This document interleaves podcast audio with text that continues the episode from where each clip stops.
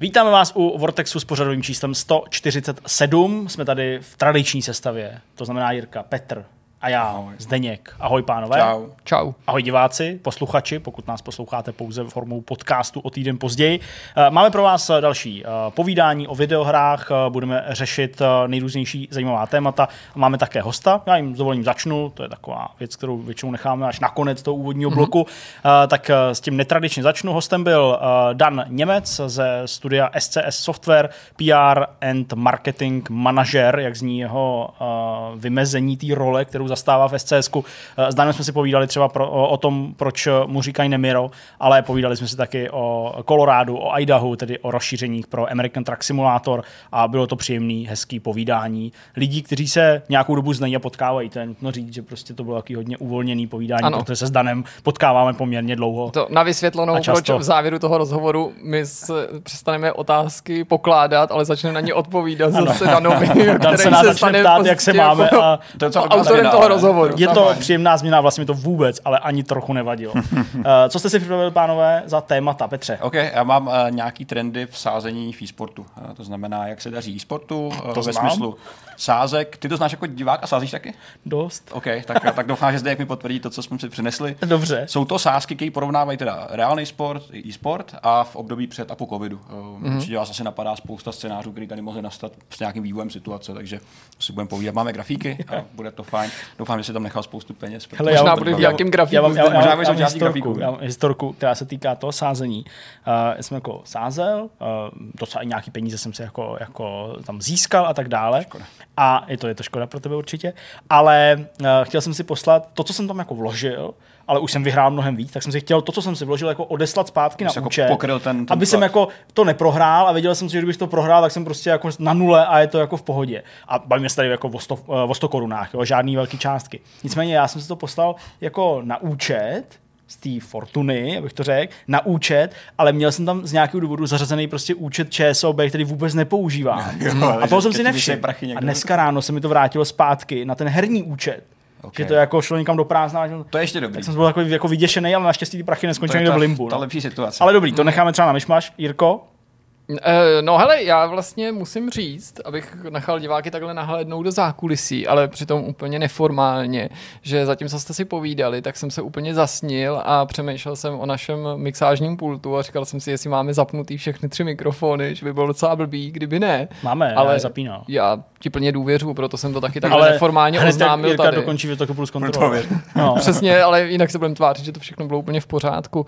No, já můžu prozradit, že my společně všichni tři se budeme bavit o launchových hrách pro nový konzole, novou generaci konzolí.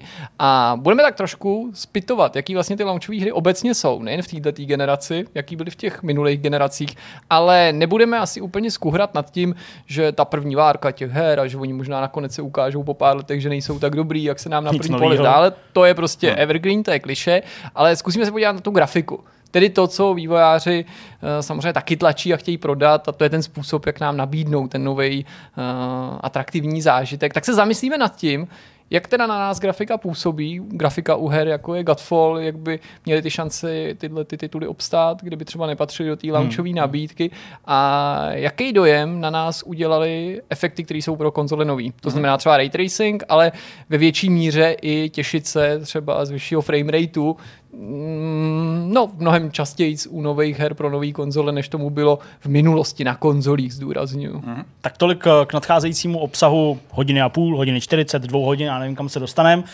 samozřejmě po rozhovoru ještě přijde myšmaš, jak jste zvyklí, tak pojďme na to. Pojďme na první téma. To téma bude mít v gesci Petr. Budeme se bavit o sázení, o sázení na e-sport nebo e-sport. Česky, chcete-li, mi to e-sport moc nepadá do pusy furt. Takže o e-sportovém sázení, a bude to ale sázení v nějakém porovnání se sázením na tradiční sport? Nebo? Tak, je tam nějaké porovnání mezi klasickým sportem, který jsme teďka zažili tenhle rok, že prostě upadnul skrz hmm. určitý opatření, které nastaly, a nějaké měření těch trendů v čase. To znamená, jak se dařilo sázení na e-sport v minulosti a jak se daří teď. Jak se říkal Zdeňku, ta debata je správně o sázení, ne o, o jako sledování sportu. To můžou být trošku odlišný témata hmm. a my si ukážeme, že skutečně je rozdíl o nějaký komerční zájem a skutečně jako schopnost sázet. A to jsou dvě, dvě rozdílné věci. Ještě než se pustíme do téhle analýzy, kterou připravila společnost Everymatrix, která vlastně dodává sázky a celý systémy kolem e-sportu do světa. Má skutečně jako globální data všude, kde může být. Jasně. Tak jaká je vaše nějaká hypotéza a teorie, jakou měl dopad vlastně COVID na, na sázky, na e-sport jako takovej? No tak, máte nějaký nápad? Hele, jako já vzhledem k tomu, že prostě na ty jako sázecí portály jako chodím a čas od času něco vsadím, tak jsem si samozřejmě nemohl nevšimnout, že uh, třeba na té Fortuně, kam prostě chodím, tak jakože se samozřejmě ta záložka e-sport třeba i posouvala trochu jako dopředu, mm-hmm. před ty sporty, které prostě nebyly k dispozici. Těch nabídek tam bylo poměrně dost a byly to i třeba věci, které se týkaly nějakých menších turnajů třeba ve Fifě. A zápasy ve FIFA jako kompetitivní trvají třeba tři minuty nebo čtyři mm-hmm. minuty. A prostě byl tam toho hrozný randál. A logicky to v určitý moment úplně vytěsnilo jakýkoliv jiný sporty, ano, protože prostě ano. nebyly. Prostě nebyly, takže byl jenom ten, ten e-sport. A jenom, abych jako aspoň částečně odpověděl na to, co tady se nás ptáš, jako jaký to mělo třeba dopad nebo nějaký předpoklad, tak já si myslím, že na tom strašně moc lidí prohrálo strašně moc peněz. Protože je to něco novýho pro spoustu sázkařů, který si třeba nemůžou pomoct, takový ty rekreační, jako nesázet. Mm-hmm. A prostě viděli FIFU, tak prostě začali sypat na FIFU, ale vlastně bez té znalosti. A ty jsi tady vlastně řekl, že to, to možná nerovná sledování sportu, to sázení, ale já to vidím jako spojený nádoby, protože když tomu nerozumíš, tak, tak. Na tom jenom prohraješ peníze. Ano, ano, ano. Zatímco u reálného sportu je trošku snaží vlastně jako odhadnout tu situaci, když znáš to prostředí. U těch her to ale i pravidla. Není. I pravidla. Jo, ve sportu klasickým ty pravidla znáš, víš, že se fotbal hraje na dva poločasy, mm-hmm. ale jak se hraje Counter-Strike jako do šestnácti bodů, nebo jako udělají v prvním kole prostě sedm headshotů, nebo jenom šest headshotů a takové mm-hmm. věci. Mm-hmm.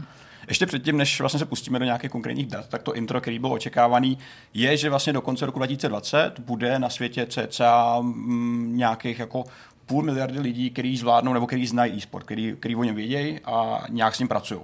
Hmm. Vlastně komunitě sázkařů, ne nutně jako lidí, to samozřejmě víme.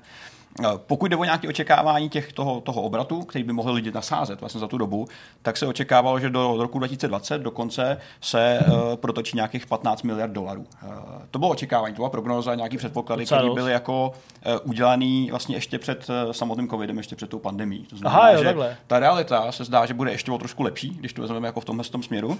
A jak se ukazuje, tak uh, to, co se stalo, no, samozřejmě ta situace s virem, uh, nějaký růst zájmu o, o e-sport a sázení akceleruje dost výrazně, zcela logicky, dává to smysl.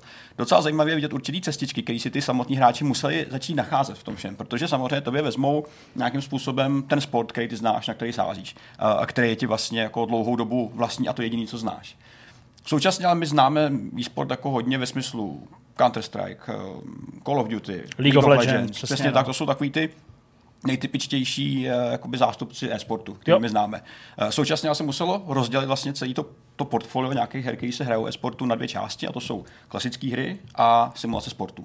A právě simulace sportu se extrémně daří, hmm. protože jak můžete vidět, tak pokud jde o ten samotný růst, který, který tady projektujou, tak za to období, vlastně od začátku roku do nějakého května konce, vyrost zájem čtyřicetkrát o e-sport jako takovej. Proč je to taková jako teda asi mm, s nás přístupná nebo pochopitelná náhražka pro ty sázející, kteří jsou zvyklí jenom ten klasický e-sport? To je přesně ten, jsou ty pravidla. osmdesát procent objemu, který se nasázel, skutečně tvoří FIFA a N B A. Sporty, který obecně na fotbal se sází všude mimo, vlastně mimo e-sport. Fotbal vede v Evropě, mm.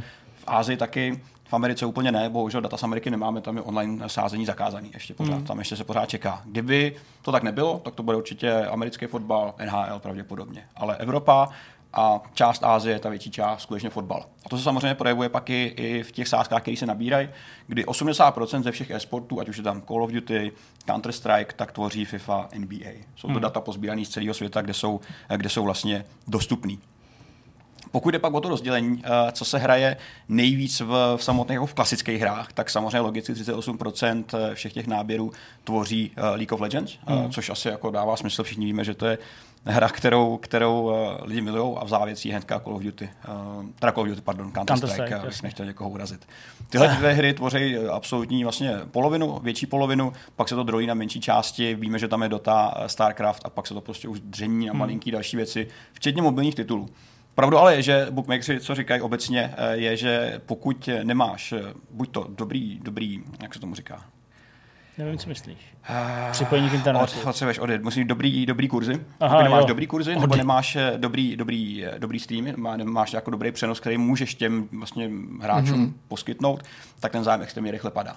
Stejně jako rychle naběhnul, stejně mm. jako rychle se lidi naučili, že prostě tady něco nového, tak to vyzkouším, tak se ale ukazuje, že když Jasně. neposkytuješ dobré služby, které jsou nějak jako k očekávání, tak devadesát procent lidí, kteří začnou během týdne odpadnou, odčudnou a nemá šanci získat mm. zpátky. To je docela zajímavý, že teda ale i ty sázející k tomu potřebují tu omáčku, když to tak řeknu, a nechci nějak degradovat jenom na ten výsledek, mm-hmm. jako, nebo že by jenom na ten výsledek čekali, ale že by mě nepřekvapilo, kdybychom z druhé strany řekl, že pro ně vlastně průběh toho zápasu není zajímavý jinak než jako aby nazbírali zkušenosti mm-hmm. na další sázení a že bych se mm-hmm. vlastně pochopil, kdyby se třeba spokojil s bídnou kvalitou streamu, dejme tomu, nebo nějakou statistikou, kterou z toho dostanou a vlastně šli jenom po tom finále, po tom efektu, po tom, to je, po tom to výsledném skóre. To bych čekal, to si pořád asi tvoří většinu času toho očekávání dobrý kurzy a dobrý výběr nějakých sázek a marketu, který hmm. můžeš nabídnout. Ale tohle to samozřejmě přichází s těma live sázkama, že jo? Prostě mm-hmm. live sázky uh, jsou v podstatě úplně podmíněný tím, že ty víš, co se na tom stadionu děje, nebo v tom sportu, Jasně, na který no, sázíš. Ano, ano. Někdy stačí jenom taková ta projekce toho grafu, v podstatě, kde vidíš, já nevím, třeba jak hodně ten daný tým útočí, někomu stačí, já nevím, kolik měl rohů ve mm-hmm. fotbale, tak víš, že víc útočí a že to tam jakoby uh, hrnou, ale když to jako člověk nevidí, tak já si vlastně tomu docela jako představit, že mi to jako štvalo. Já jsem v tu chvíli myslel spíš na takový, takový ty sázky, který dáš dopředu přesně, na základě nějakých jako obecných ano, odhadů. Přesně. Ale vůbec je to teda docela zajímavé, že se tomu ty sázkový kanceláře dokážou přizpůsobit i třeba technologicky. Teď nemyslím, že jenom nasází někam nějaký jména, to je jasný, ale protože právě ten servis, který musíš těm zákazníkům poskytovat, v této souvislosti je jiný, že jo? Jasně, ještě analogicky fotbal, FIFA, tak tam si umím představit, že spoustu z těch prvků a vlastností mm-hmm. té sázecí karty se může přenášet, byť tady nejednou nejde jenom o výkonnost toho vybraného týmu, klubu, mm-hmm. ale samozřejmě toho samotného hráče, který to ovládá, ale u těch jiných her, který jste teďka před chvílí jmenovali, jako je C S ko, LOLko, Dota, no tak tam máš prostě úplně plejádu jiných faktorů, který přece jo, musíš tak sledovat a ta sázková kancelář to asi nemůže úplně ignorovat, protože když to patřičným způsobem asi nenabídneš mm-hmm. tomu klientovi, no tak z něj ty peníze nedostaneš, přesně, nebo nepřiměješ se. Přesně tak. Hraje rozdíl je to, že třeba máš o konkrétní sázku navíc, než jim někde jinde. Typicky dám příklad, když budu vlastně nabízet sázky pro, pro Counter-Strike a budu mít ten typ marketu, kdy třeba řeknu, nebo můžeš sázet na to, že nějaký tým bude v danou dobu v takové části mapy a nikde jinde to mít nebudou, tak to může být rozhodující pro toho zákazníka, že půjde k tobě. Takové malinký věci jsou prostě to, co dělá ten rozdíl. Pokud jde o ten růst a, a o nějaké no. jako o množství uh, vlastně dokončených sázek, uh, kdy ten uživatel vezme a vlastně tu sázku potvrdí, zaplatí za ní tu část a ještě ji teda nevykešoval, případně neprohrál, tak uh, to rozdělení mezi tradičníma sportama a e-sportama dává smysl v tom čase, o kterém se bavíme. Je to nějaký přelom toho března, hmm. uh, kdy se staly věci. Jak je tady vidět, tak uh, samozřejmě ještě, ještě předtím v nějakém, no teda pardon, uh, je to vlastně na přelomu konce března a začátka, a začátka dubna, mm-hmm. marce, apríla, aby to bylo i pro naše slovenský diváky srozumitelný. Tak zatímco v roce dva tisíce devatenáct klasické sporty jasně dominovaly a e-sporty byly ještě dost nízko ve smyslu nějakých osm set sedmdesát náběrů a nižších, tak normální sporty se svýma třicet tisícima per, per typ marketu hrály samozřejmě jako hlavní roli. Jasně. O rok později, ale najednou přišla drastická změna. Nejenom, že teda ty, ty sporty a ten zájem o ně uh, byl sražený zcela automaticky tou situací, mm-hmm. uh, tak uh, to, že se najednou začaly na sázkovkách objevovat uh, celkem hojně e-sporty všeho druhu, mm-hmm. uh, nejenom ty klasické věci, o kterých mm-hmm. se bavíme, ale i různý stolní tenisy a podobný jako tituly, které jsou třeba jako možná pro nás jako pro hráče neatraktivní, mm-hmm. tak ale pro sázkaře, který neznají hry, ale znají ten sport, vlastně najednou nabízejí celkem dobrou alternativu. Byť samozřejmě mm-hmm. nedokážou jednoznačně posoudit, že se v tom dokážou pohybovat, protože neznají ty pravidla, jak říká Zdeněk, a je to prostředí, který není úplně, úplně jednoznačný. Nicméně teďka se ukázalo, že, že v dubnu uh, dva tisíce dvacet je najednou e-sport na špici. Uh, Otázkou je samozřejmě, až se všechno rozvolní, jak moc spadne zpátky. To je něco, na co se ještě čeká, to je něco, co ještě pořád budeme zjišťovat a co uvidíme. To je, to Ale... je přesně pak rozhodne, jestli to byla jenom nějaká náhražka. Hmm. A, to se a jenom to mělo Hele, jako, zalepit mm. tu díru po něčem jiným, nebo jestli se to skutečně lidem zalíbilo, protože teda mě až překvapuje, jak je ta statistika optimistická z pohledu jako těch e-sportů, mm-hmm. protože jsem spíš očekával, že se nepodaří ty lidi sázející na klasické sporty tak efektivně přesměrovat takhle na ty e-sporty. Chápu, že to sázení samo o sobě je určitá vášeň, ale myslel bych si, že to bude pro ty hráče mm-hmm. natolik cizí nebo nezmapovaný to prostředí, že bude mnohem náročnější prostě dostat je do toho a přimět je, aby ty peníze vynaložili za najednou za videohru místo skutečného sportovce. Je pravda, že tomu hodně pomáhají ty sporty samotný, ty, který prostě dokáže posoudit. Jak je vidět, tak se i ten trend celkem dobře drží ve sportech, kdy většinou vlastně těch sázek převažují ty primečové sázky, to znamená sázky na na hry dlouho jdou předtím, než ta hra proběhne, a, a pak ta live sázení, který změl Zdeněk, kdy vy v real timeu, nebo v téměř v real timeu sázíte na nějaký, jako hmm, reagujete na, ten, na, to, na to dění. Takže i tohle stojí, i ty samotné zvyky v tom, na co se sází a jak se sází, jsou vlastně dost podobný. Co se změnilo, tak je skutečně ten typ produktu, který ty používáš a bereš potaz. Pokud jde o samozřejmě nejenom jako uživatele a sázkaře, ale i I to množství nabízeného obsahu, to, co jsi zmiňoval, že se skutečně i ty sázkovky musí přizpůsobit a dělají to dost dobře. Dělají to rychle, technologie samotná dneska dodržuje spoustu věcí, které by normálně nefungovaly. To, co vidíte teďka, tak je nějaká timeline událostí, konkrétně zase z poloviny nějakého března a do poloviny, do poloviny dubna, jak se dařilo konkrétním produktům. Vidíte, že vlastně ještě někdy v polovině března nebo v nějakých prvních dvou týdnech byla FIFA, N B A ve smyslu jako hry úplně minoritní, uh, malinká věc, která byla zastíněná i stolním tenisem. Hmm. Uh, o měsíc později, téměř vlastně přesně o měsíc později, najednou FIFA a N B A tvoří drtivou většinu, uh, která jako jde na druhém místě stolní tenis. Stolní tenis je jeden z těch sportů, který teda nebyl úplně vytlačený a zakázaný. To znamená, mm-hmm. že uh, byť je to sport, který je takový jako outsiderský ve smyslu nebo ve světle nějakého fotbalu a hokeje, tak ale pořád má celkem kórovou skupinu lidí, kteří se o ní zajímají a sázejí. A ostatně stolní tenis i tenis um, jsou hodně oblíbený, protože je mnohem snažší odhadnout um, ten výsledek. Není tam žádná remíza, nic. Ty prostě vyhraješ nebo prohraješ. No, ale máš tam skrače třeba a u těch, no prostě, no tak. Protože se prostě, ano, to je jenom potvrzení toho, že se prostě nedá sázet, že žádná jistota neexistuje. Ano, prostě. Ano. O tom to je, o tom to je. Třeba u, že, u ženského tenisu bych ti řekl, že tam třeba ta psychika hraje ještě větší mm-hmm. jako roli, takže třeba by ale mě zbavilo, jasně, te, nebo baví mě tenis a bavilo mě taky sázet na tenis, tak třeba ten ženský tenis je v tom docela záludný. Takže když já sledujete, tak to může být docela... nesázím na ženský tenis, no. Protože tam přesně jak říkáš, ale to jsou zápasy šest nula, nula šest, šest nula, jo? To prostě nejde odhadnout. To prostě nejde odhadnout. Přesně tak. Pak ještě s tím rukou v ruce celkový obraty. Uh, FIFA N B A samozřejmě tady v tom grafu sedí dohromady, protože zkrátka uh, to jde v ruku v ruce s tím množstvím, který, který se nasází. Uh, samozřejmě, pokud se bavíme o těch konkrétních titulech, uh, tak uh, vycházíme z FIFA a N B A, který mm-hmm. tvořili absolutní většinu, uh, který jsou zkrátka nejvíc přijatý jako, jako online e-sporty, na který se sází. Samozřejmě sluší zeptat, jakým způsobem a na co sázejí ty hráči, když už sázejí na ty hry, tak jaký typ sázek volej. Uh, typicky u FIFA uh, nejoblíbenější typ sázky je, že tým skóruje nad nějaký gól nebo naopak pod nějaký množství gólů. To znamená, sadí někdy se na i to, v součtu. Že, někdy v součtu, přesně tak, někdy to berou i dohromady, ale je to spíš, než že tým vyhraje, tak kolik gólů padne. Mm-hmm. Buď to za takovou stranu nebo, nebo dohromady. To je nejoblíbenější sázka. sedmdesát šest procent lidí sází na tenhle typ marketu, což je docela jako velký číslo.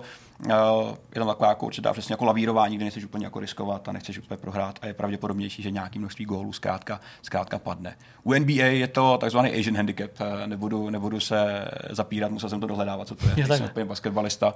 Není to někdy, že ti dají do týmu Aziata, který malý a nedokáže střílet. Ne, tak tam... je, to, je, to skutečně to jenom, je to skutečně jenom forma, forma sázky, kdy ty potřebuješ, aby ten tým prohrál určitý množství bodů, aby ta sázka vyšla. Zkrátka, pokud ten tým nějaký první části zápasu má patnáct bodů, ty potřebuješ, aby prohrál patnáct, když aby ti vyšla ta samotná sázka.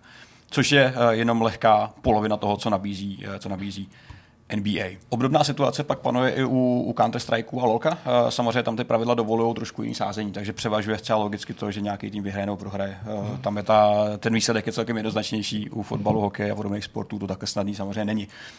Takže osmdesát procent tvoří většinu opravdu tyhle ty typy sázek.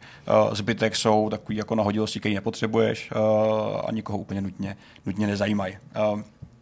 A straně druhý je potřeba se podívat i na to, kdo průměrně sází a kolik a jak moc se to změnilo v čase a podle produktu. Mm-hmm. Je vidět, že tady za prvý vlastně covid, nějaký jako řekněme krizový situace úplně neměl vliv na to množství nebo nějakou průměrnou sázku, kterou lidi, kterou lidi položí nebo za kolik. Mm-hmm. My vidíme, že, že ještě před lockdownem se na fotbal v průměru vsadilo cca nějakých čtrnáct euro, na basketbal to bylo dvacet pět a na nějakou kombinaci sportů celkově osmnáct.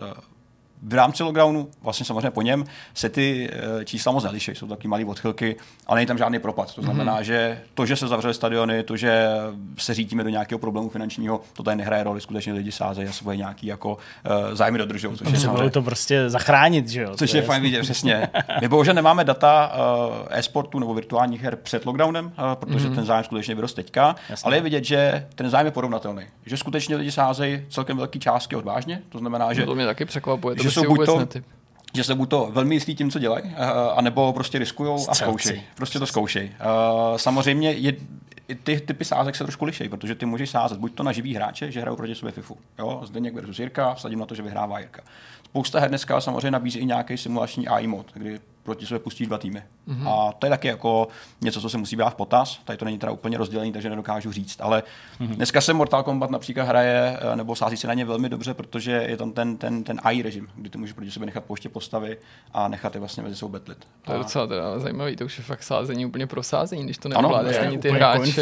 Hele, lidi, lidi sázejí na virtuální psy, viděli jste na to, že sází z těch japonských hospodách. Ale virtuální psy, virtuální psy prostě jako chatí zápasy, závody, to je, ty, vůbec ty to jedou, nechápu. Ty jedou neskutečným způsobem, ale minimálně pokud jde o ty zvyky a o, o, o ty náběry, tak tam se to nelíší, což je hrozně fajn vidět. Um, možná je to samozřejmě nějaká první jako forma naivity, kdy se to teprve lidi učí, hmm. ale myslím si, že někdo, kdo dokáže ty věci nějak rozpoznat, analyzovat, tak se toho zkrátka nemusí, nemusí tolik bát. A pak tam jsou samozřejmě lidi, jako, kteří tam prostě něco prsknou a neřeší to moc často. To bych, a, no, to bych asi nezvládl. Pokud jde o, o, o obraty jako takový, co se vlastně vybírá v průměru na hráče, vlastně vybírá z pohledu, z pohledu hráče, co tam jakoby průměrně naloží za nějakou konkrétní dobu. Tak před, před covidem, před lockdownem to bylo vlastně v průměru na reálných sportech nějakých devět set třicet euro. Mm-hmm. Uh, za jaký časový období? Uh, to tady je specifikovaný, ale je to zase ty tři měsíce se berou v potaz. Jo, od jasný. Nějakýho jako takže začátku že, toho března. Takže jako prosází devět set třicet euro. Bez ohledu na to, kolik vyhraje, kolik z toho má, ale že prostě jako ano, položí ano, sázky za devět set třicet. Přesně tak, je to, je to čistý, jako čistý obrat. Uh, s tím, že ta mediánová hodnota je nějakých šedesát sedm euro na sport před lockdownem. Jo, to je ta hodnota, která není samozřejmě průměrná, ale někde ve prostřed. Jo, což je docela darda. Tou dobou to samozřejmě za to stejné období pro e-sporty bylo sto padesát devět euro a osm euro na medián. Mnohem menší poměrová částka, jasně. než to bylo potom.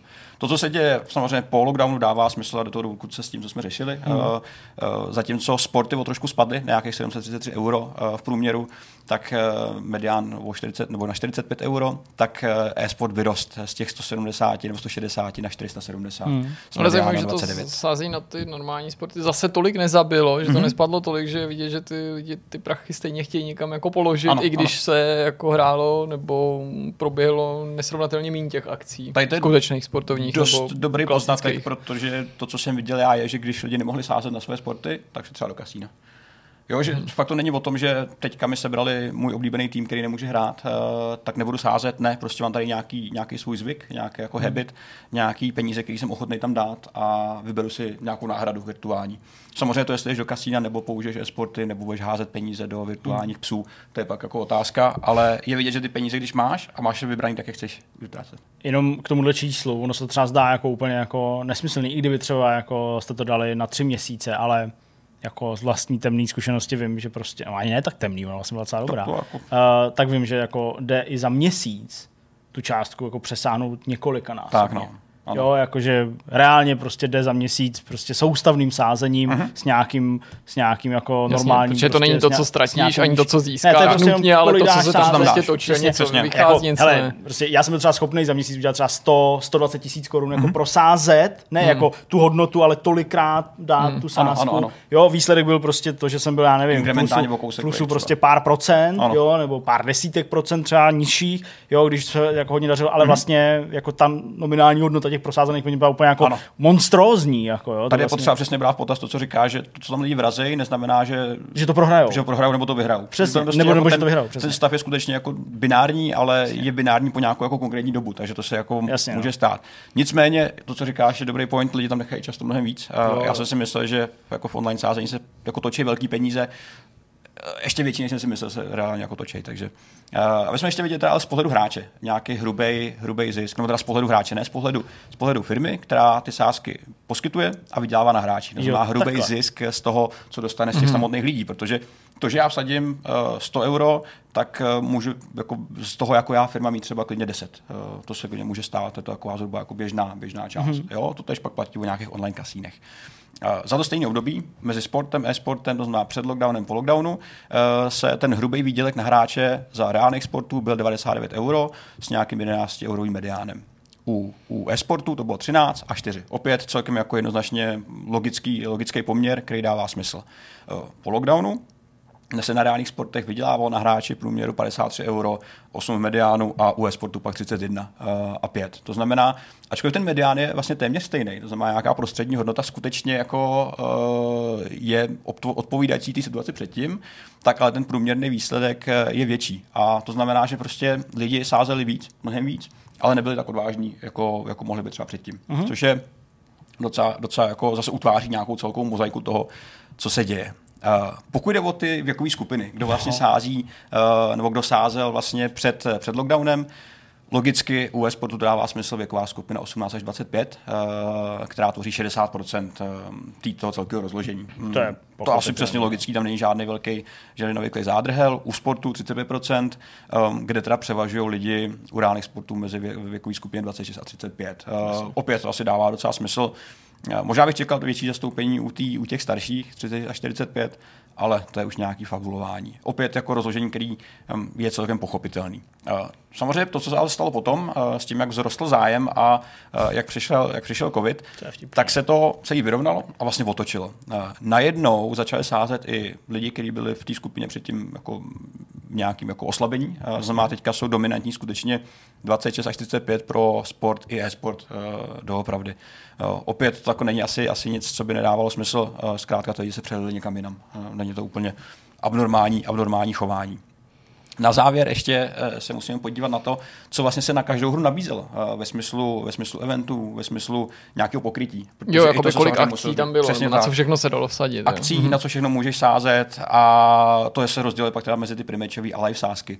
Kdy uh, samozřejmě největší množství eventů FIFA, to si myslím, že je taky divácky jako přijatelný sport. Bavili jsme se několikrát, že pro neznalce videoher může být pohled na zápas FIFA v podstatě alternativou normálního zápasu, protože nepozná už rozdíl vizuálně. Hm. Akorát ty zápasy ve FIFA kompetitivní, jak říkám, trvají tak třeba tři minuty, poločas. Mm-hmm. Nebo čtyři. To as, asi by pochopili, že není to úplně je, to je to strašně zrychlení. Jako gólů padá podobně vlastně, jako v normálním fotbale, ale je to takový hrozně nečitelný ta FIFA. Dobrý je například vidět, že, že, že Counter-Strike nabízí strašně moc těch marketů, to znamená typů sázek.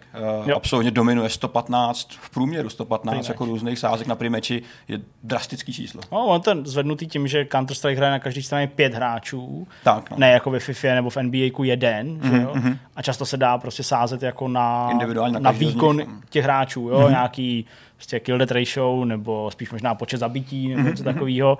A tím se to podle jako zvedá. Když to pak vynásobí desetin na, na celkový, jako tak to dává smysl. Přesně, no, to je to dobrá, dobrý, dobrý point. A to je vlastně všechno z mé strany. Nicméně sluší se teda dodat, že, že, že ten růst e-sportu je zcela logický, vzhledem mm-hmm. na situaci, která nastala.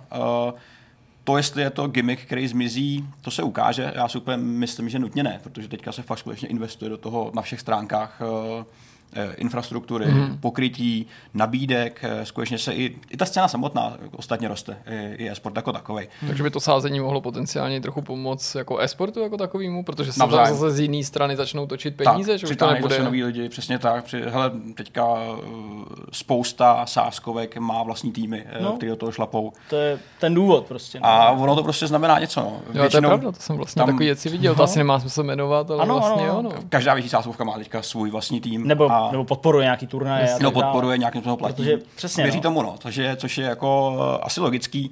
Uh, mě vlastně baví ten sázkový svět kolem toho víc, než ten samotný e-sport. Mě vlastně moc jako nezajímá. Ale to, že na sebe nabalí ten biznis kolem, to je prostě hrozně fascinující. Mm. Jak rychle se to hlavně odehrálo. Protože lidi, kteří do té doby e-sport neřešili, tak najednou e-sportem žijou. Uh, to je prostě jako vidět, že... Jasně, tak pro no. spoustu lidí by asi e-sport ještě nedávno se nezdá být jako lukrativní, zajímavý nebo biznisově, byť já vím, že jako se tam ty prachy točí a teď mm-hmm. se tady bavíme o tom, že vlastně se na něj může nabalit další biznis v podobě toho sázení a který zase jako přinese další peníze, další příležitosti a přitáhne k tomu další lidi. To je přesně další lený. Ten samotný peníze se v e-sportu točily další dobu, že? Když už byly probíhaly nějaký turnaje a podobně, ale to jsou jiný peníze. To jsou prostě peníze, které si rozložili lidi v tom turnaji samotném. Ale ten, ten, ta, ta meta kolem toho a na úrovni toho sázení je prostě hmm. zase něco, co muselo přijít samo a, a nabalit se na to vlastně. Hmm. Nebylo tam přizvaný, ale prostě se to stalo hmm. vzhledem a situaci. Takže e-sportu se daří, pokud chcete sázet, tak je teďka dobrý čas, protože ještě pořád to není úplně saturovaný hráčem, který to... Jenom pokud rozumí. Vám ale bylo osmnáct, jo? Samozřejmě. Jako...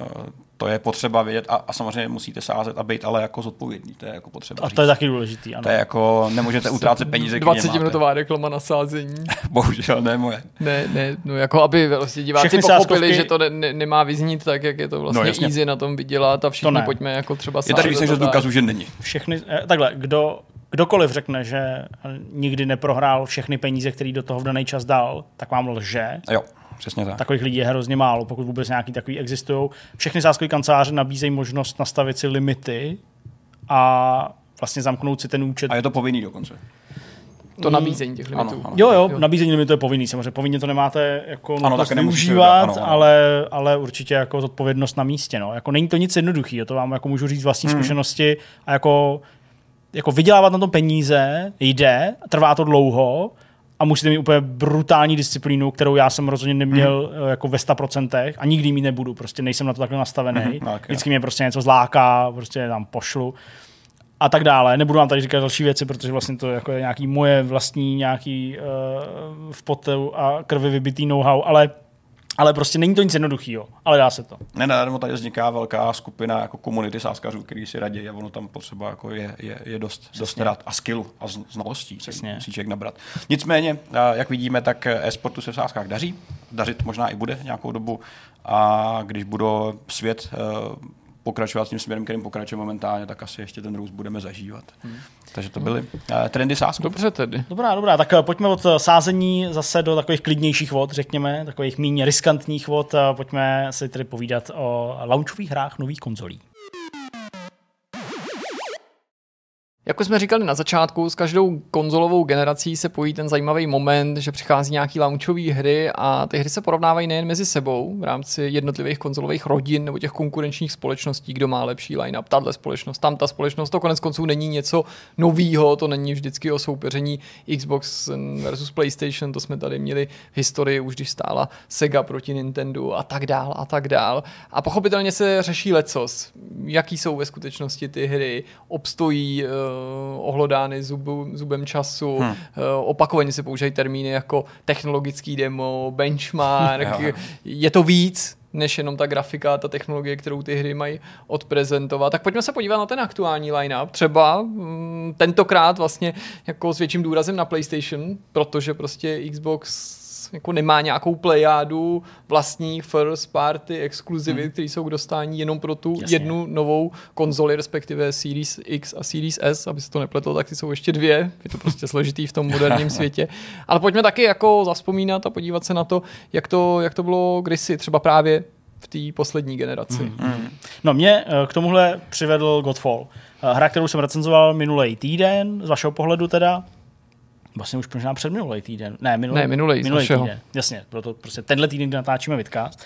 A přivedlo mě to prostě proto k tomu, že ta hra uh, vsadila všechny karty, nebo většinu karet na to, že se prezentovala coby jako jedna z prvních her pro PlayStation pět, možná úplně první hra oznámená mm. pro PlayStation pět a zároveň tedy jako vsadila ty karty na tu grafiku. Prostě chtěla uh, hráče úplně odzbrojit tím grafickým zpracováním.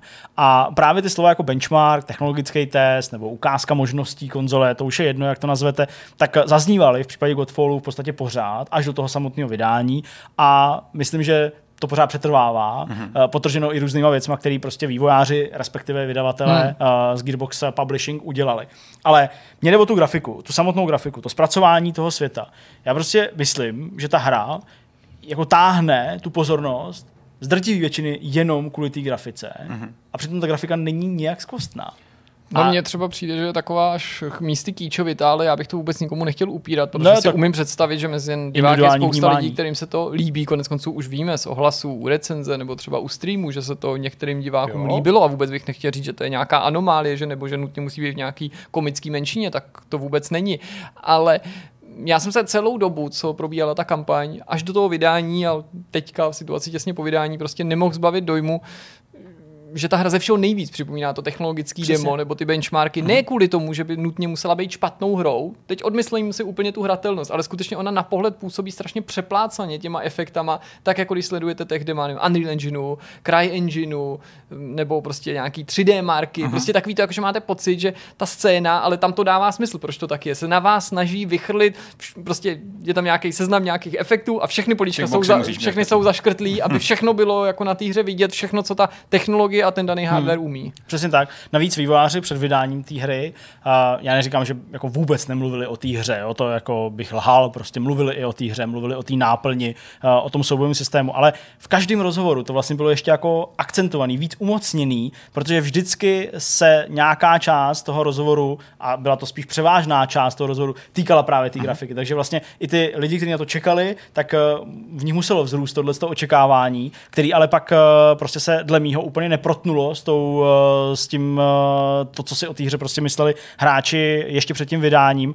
A mně to vlastně přišlo hrozně jako líto, protože pak je strašně těžký, a bylo to těžký i v té recenzi pro mě, vlastně jako vystihnout i ty nějaký pozitiva, protože ta hra není úplně jako šajze, jo? Ta hra prostě je průměrná v tom, co jako tomu hráči dává, ale jako ono to vlastně přebylo, ta grafika, i tu nějakou jako možnost to pochválit. Jo? Prostě já vlastně fakt jsem se úplně ocitl na strašně zvláštním místě, kde jsem při té vzpomínce na ty hry, které launchovali, respektive byli u launche předchozí generací, téměř nikdy úplně jako neocitl. Mně prostě třeba Killzone nebo Rise nepřišly hmm. jako hry, které by přebíjeli všechno jenom tou grafikou. Vždycky se prostě mluvilo o tom, že to je nějaká, v případě Rise prostě nějaká jako akce, v případě Killzone, že je to prostě pokračování Killzone, střílečka, jo, prostě a tak dále. Ale tady se prostě mluví jenom o té grafice a to je prostě šílený. Já jsem Godfall nehrál, takže nemůžu úplně říct, ale byl jsem chycený v té smyčce uh, označení té hry samotné. No. Vždycky byl Godfall, první hra P S pět, to je něco, co vlastně jako mám. Jo, jo. Ale ty dojmy jsou bohužel jako to, co říkáš ty, a to se samozřejmě jako hodně shoduje i s tím názorem, že to prostě je další hra. A má to štěstí, možná teda i smůlu, že se prostě objevila na začátku nový generace konzolí. A to je asi jako takový největší samozřejmě jako lákadlo, mm. který nabízí. A, ale musím říct, že těch jako takových her tady bylo vlastně míň a už se mi nezdá, že by lidi používali tady ty velký, ty velký výrazy, samotní hráči, jako mm. benchmark, jako nějaký technologický skok, že už je to přijetí takový docela střízlivější. No, já. Jo, a možná je to daný jenom jako Jasně. skupinou lidí, mezi kterou se pohybuju, možná prostě jsem na špatném místě, ale když přichází P S čtyři, Xbox One, tak jsem zažíval mnohem větší jako orgasmický výkřiky toho. To souviselo taky s tím, že ten v té grafice se mohla zdát lidem markantnější. Že i to, je, jako, to dělá svoje, ale že už i teďka jsou možná i trošku umírněnější v těch jako projevech a očekávání. Ale je fakt, že ten rozdíl, mám ten pocit, že teďka konzole jako víc než kdykoliv dřív jako dohání ten, tu ztrátu, kterou měl třeba písíčka, no mezi písíčkem a tou samotnou jako, uh, vizuální kvalitou. Samozřejmě to není jako jednoznačný názor, jsou tady tituly, které vypadají skvěle i na předchozí generaci, Vis Last of Us a podobné hry, které jsou vlastně jako next-genový tituly. Téměř, hmm. vizuálně, technicky. A to se děje skoro v každé té generaci. Tak. To nebylo jenom třeba Last of Us na P S tři, který už vypadalo tituly, který... líp než některé začínající tituly na P S čtyři, mm-hmm. ale známe to i z těch předchozích. Třeba Shadow of the Colossus na P S dva přišel s efektama, který, ano, předběhli svoji dobu a neříkám, že to vypadalo jak hra z P S tři, jasně, rozlišení a tak dále. A to byla konce z roku dva tisíce, mm-hmm. dva tisíce jedna nebo jak, tak to bylo na tom patrný, ale prostě ty mm. poslední tituly kolikrát jsou dost vybroušený. Mm. To jo. Já myslím, že té reputaci toho Godfallu, pokud ještě u něj krátce zůstáváme, tak nepomáhá ani ta skutečnost, že to A M D dává prostě ke grafickým kartám už jako od začátku. Já vím, že prostě se ke grafickým kartám dává Call of Duty nebo dává se Valhalla a takovýhle věcem, Watch Dogs, tuším, že to jako není jako jenom nějaký symptomatický prohru, která by prostě neměla uspět už dopředu mm-hmm. a, a tak to vývojáři dávají, ale vlastně tím taky jenom jakoby potvrzujou nebo jako podporujou tu představu, že prostě tahle hra v relativně malým týmu, který uh, ještě někdy loni v říjnu měl třicet lidí, pak vyrostl asi na sedmdesát i Counterplay Games, takže prostě opravdu jako tvořili hru s jedním jasným záměrem okouzlit grafikou mm-hmm. a tím uh, na sebe strhnout tu pozornost, přebít případně nějaký špatný hodnocení toho uh, té samotné náplně a prostě to jako táhnout tímhle směrem.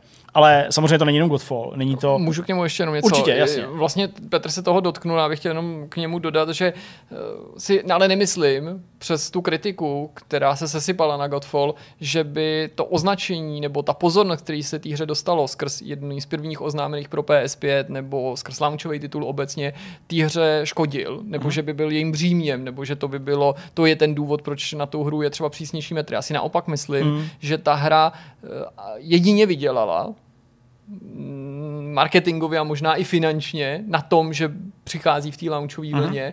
A myslím si, že kdyby to byl titul, který by v téhle podobě vyšel o rok dřív nebo o rok později. Vím, že o rok dřív být nemohl, jo, ale tak v adekvátní období, anebo v adekvátní podobě, anebo o rok později, aha, tak to ano, možná neschytá takovou kritiku, ale reálně to mnohem méně lidí zajímá, mnohem méně lidí hraje, možná se ani nehne to skóre, protože aha, ta hra by přece měla být hodnocená pořád stejně a rozhodně se neděje to, že by ty launchové hry byly hodnocený přísnějc, než posléze. Naopak, jestli u těch launchových her něco hrozí, takže jsou jako tím okouzlením novináři, ačkoliv se tomu snaží vyhnout, stejně jako samotní hráči ve svých user score, jako benevolentnější k chybám těch her a že se nechávají tou grafikou stranou. Yes. Takže když někdo říká, hele, Godfall to má těžký, protože přichází první, protože má na sobě ten štempl mm-hmm. jedný z prvních oznámených P S pět her, tak ten názor určitě respektuju, rozumím, odkud pramení, ale já jsem teda přesvědčený o pravém opaku a sice, že ta hra na tom jedině vydělala, ale prostě po každý, v každý té generaci, pro každou tu konzoli je titul, který si odnese toho černýho Petra, nebo bylo, mm-hmm. prostě nakonec se, jo, protože přísnej metr jsme měli aplikovat třeba i na tebou zmíněný Killzone Shadowfall, jo, já myslím, že my jsme tomu dali tehdy na hry hodnocení tři z pěti, nebo já, abych to neházel na vás. Grafika se mi tehdy líbila moc, ta byla skoro bezprecedentní pro konzole, ale už tehdy jsme měli velkou pochybnost mm-hmm. o hratelnosti samotný a i nás to překvapilo, protože to přitom nebyl, jako nebyla nějaká rychlokvaška, nebyl to titul od neznámého týmu, ne, bylo to, jak jsi říkal, sám pokračování zavedený a úspěšný série od jako kvalitních vývojářů. Jasně, no. Já myslím, že toho černého Petra v tomhle tom směru takový ten jako benchmark a tak dále si vytáhl ten N E C, že jo, na začátku P S čtyři. Mm-hmm. Prostě hra, skrz kterou chtěli uh, vývojáři demonstrovat prostě výpočetní výkon konzole P S čtyři, právě přesně, že takový to rozpadání a takový ty šroubky a takový ty věci. A to vlastně na mě působilo hrozně podobně, jako ten Godfall teďka s tou grafikou uh, v rámci toho startu PlayStation pět, kde vlastně, ano, pod tím mohla být nějaká jako adventurka akční, nebo jo, prostě nějaký hmm. jako model hry, která jako mohla fungovat, ale vlastně to bylo tak nezajímavý, že, že to prostě spoustu hráčů úplně považuje za něco, co je úplně minoritní, mm-hmm. něco, co jako vlastně nebylo. Jo, a možná i ta dvojka, která pak přišla, mm. N E C dva, tak jako vlastně kvůli tomu na sebe nestrhlo, nebo nestrhla žádnou velkou pozornost mm-hmm. a, a prostě táhlo se to s tou hrou dál. Čili pokud výváři z Counterplay Games, posilněný tím, že ano, teď se o tom mluví, teď to lidi hrajou, pro, pravděpodobně nějaký prodej tam, uh, tam určitě přišli, uh, ten vývoj nemusel být tak nákladný, protože tak, no. pořád je to indie hra, jo, jako to je taky nutný vzít v potaz, tak třeba poslední tímhle vědomím třeba tu dvojku budou chtít udělat. Trochu lepší, nějaký mm-hmm. nový mechanismy, ale zase se může říct, no jo, no, to je vlastně pokračování takového toho mm. titulu, který nám ukázal tu grafiku, ale byl takový jako bezduchej. Mm. Jo, ale jak říkáme to... To je přece to hlavní, že ta hra není kritizovaná za grafiku, někomu se jako nelíbí ta estetika, někomu se líbí, ale všeobecně panuje přesvědčení, že ano, jako po technické stránce prostě... jako to asi funguje. Jasně, no. Ta kritika se na Godfall podle mě jako směřovala skrz tu hratelnost, no, skrz jo. něco, co není ovlivněný novou generací, mm-hmm. launchem a tak dále. Přesně tak. Tady no. jen ještě rozšířil to, co jsi říkal ty, Jirko, že kdyby ta hra vyšla na dosluhující generaci, tak zapadne úplně. A podle mě dobrým příkladem tady toho jsou třeba Avengers, který jsou vlastně jako zatracený v podstatě. Hmm. Hra, která nebyla úplně špatná, nebyla teda asi úplně dobrá, ale je jako vlastně nějakým příznakem jako vlastně ztrátový, totálně ztrátový hry, která vyšla na samotném konci jako životního cyklu a je úplně vyřízená. Hmm. Tady oni měli skutečně to štěstí, že asi jako trefili moment, ještě se ukáže jak finančně, že jak se říká, ty Zdeňku, může to být tak, že OK, ta hra se úplně nelíbí, ale jelikož byla levná, nebo relativně levná v poměru k velkým titulům, tak se skutečně může zaplatit a, a třeba i jako vydělat nějaké peníze. Zvlášť taky, když stojí dva tisíce korun, což je prostě bod kritiky, který no jsem musel, musel prostě je, zahrnout.